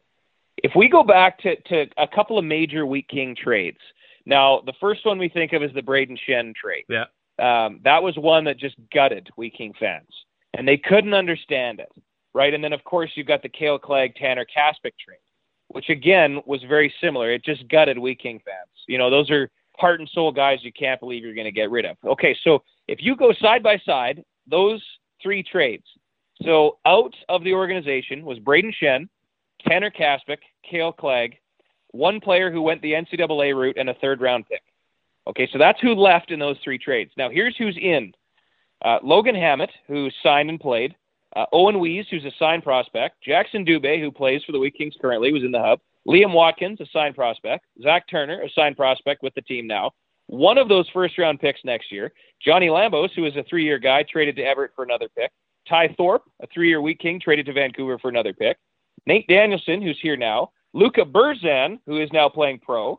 Chase Harchie, who was traded to Winnipeg for Owen Harris, who's here now. Rylan Roersma, one of those first round picks, and Brett Hyland, who we just talked about, who's now at LA Kings camp, and two more first round picks from next year. That's so pretty good. when you really break it down like that, it is unbelievable that three trades, three very heartbreaking trades for Wheat King fans, have turned into those players and prospects that make up the roster right now, including three picks to come. So it's uh, when you really break it down and look at it, it's scary how well those have turned out. Now, not every team can have that, and the Wheat Kings have had some dud trades in the past too, but those ones have worked out really well. All right, I've been asking every all the other play-by-play guys around the league what the COVID situation is, and for the benefit of fans, what the fans need to know before they get to the rink, uh, so that they're prepared to and allowed to get into the building. What's the situation like right now in Brandon? Uh, luckily, in comparison to the other provinces, knock on wood, Manitoba's in, in decent shape right now. Um, the rules are pretty simple. Uh, you have to be double vaxxed um, and have proof of it. Um, so whether it's you know a QR code from your respective province uh, digitally or a physical card, or I know Saskatchewan they've got um, just kind of a, a doctor's note almost with the the needle dates, uh, and I think some of the other provinces are the same. Uh, but yeah, double vaxxed. Uh, they're checking at the door prior to actual entry into the facility. um, and you have to be masked at all times. But at the Keystone, we are 100% full capacity. So we're able to have 5,509 people in the building, but everyone has to wear a mask and everyone has to be double vaccinated. Now, that's a provincial rule. That isn't a Wheat King rule or a Keystone rule. That's right from the government of Manitoba. And I can pretty much guarantee that that'll be the rule probably at least until Christmas. So if you're coming to the Wheat King country here in the next month and taking a game, uh, you have to be vaccinated and make sure you got a mask in your pocket. I know uh, you were telling me before we started that uh, tomorrow's preseason game against the Winnipeg Ice, it's like the first home game in what 18, 19 months, something like that. Are fans allowed in uh, for preseason or not yet? Yeah. So tomorrow is the first uh, kind of ticketed game uh, since March 7th uh, of 2020. So um, it's a long time on the calendar. We we did have a rookie game uh, that fans were you know invited to and were allowed in. We, I mean, we only had actually we had you know probably 500, which is pretty good for a rookie game. But the excitement right now, uh, all of our season ticket holders, uh, you know, they are are beyond excited. The walk up. Actually, this morning I walked out of the office and and there was a lineup at the box office uh, at the Keystone for tickets for tomorrow. I, I'm not suggesting it's going to be a blowout sellout crowd for a preseason game, but I do think it's going to be one of the larger preseason crowds given the circumstance and the time off. Um, I, I, it's not really one of those crowds you want to be too big because you still got a lot of guys away at NHL camps, and it's not really your roster just yet. But uh, I think the excitement in the building, and um, you know, we've got uh, a bunch of things new in the arena: new boards, new glass, new signage. Uh, all the championship banners are now on display in, in a in a much better visual area. Uh, whole fresh coat of paint, uh, new signage. Yeah, the whole arena has basically been uh, kind of renovated over the last 18 months, and uh, fans are really excited to see it. So uh, I'm really looking forward to tomorrow. Outstanding, Branden. I really look forward to seeing the Wheat Kings when you guys come to Edmonton because I think that's going to be a, a whale of a game, and uh, that's going to be a fun team to watch again. And man, if you get some of those players back that you're referring to, look out. That's going to be a big season. And Branden, thanks for taking the time, man. You betcha. And uh, great job on all the previews. Uh, I know the radio guys around the league love it, and uh, the fans love it even more. So keep up the good work. He is the radio voice of the Brandon Wheat Kings, and his name is Branden. That's Branden Crowe. Again, this is a team where I think a lot of people are looking at like, okay, well they're losing Braden Schneider and they've they've lost uh, Ben McCartney and, and guys like that, and you wonder, okay, well who's going to do it for them? And then you remember, oh, they've got Ridley Greig and they've got this and they've got that. And Marcus Kallionkieli is coming back, and the new wave of those young 16, 17 year olds are starting now in Brandon. And, you know, general fans, we don't know much about them yet because we didn't really get to see them in the hub. I, I don't know. I think you can make a pretty good case that Brandon's the team to beat. I know uh, it's probably between Branden and Winnipeg, which, as Brandon says, is going to drive all the fans into Saskatchewan crazy, but they're probably the two best teams on paper, in my opinion.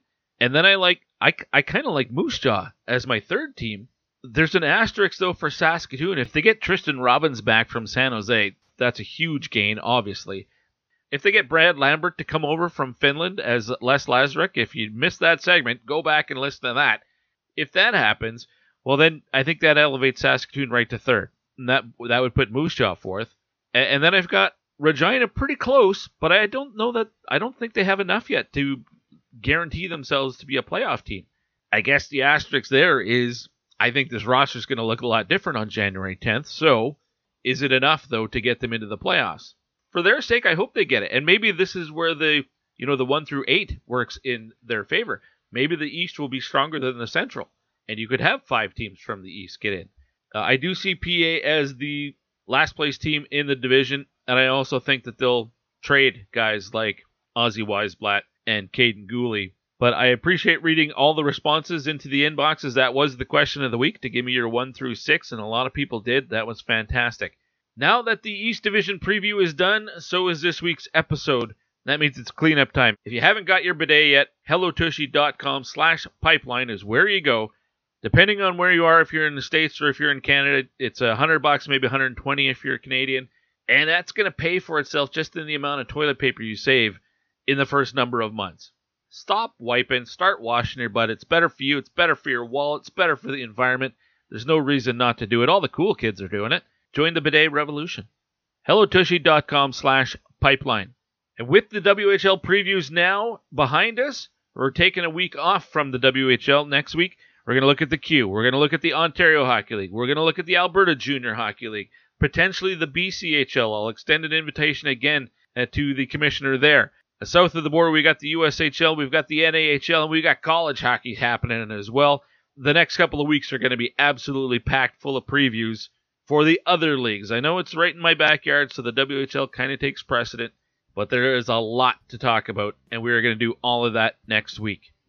Shoutouts this week to uh, patrons Richard, Wayne, David, Robin, Mike, Todd, that's another Todd, another Ryan, John, and Darwin, uh, all signing up here in the last uh, few days, in the last couple of weeks, as a matter of fact, all joining uh, the community at uh, patreon.com slash the pipeline show. I hope you're enjoying your early access. Wherever you're getting your copy of the pipeline show from, I'm hoping that you're leaving a, a rating or a comment or both so that people searching for junior or college hockey podcasts uh, stumble across the pipeline show and what you have to tell them might encourage them to give the show a try and expand the audience even more. That would be fantastic. All right, and that does it. I got the Oil Kings and the Calgary Hitmen tonight. I hope you're getting a chance to get out and watch some junior or college hockey as well so that you and I can talk about it next week here on the Pipeline Show, fueled by Wilhauk Beef Jerky. Until then, everybody, my name is Keith Flaming. See ya.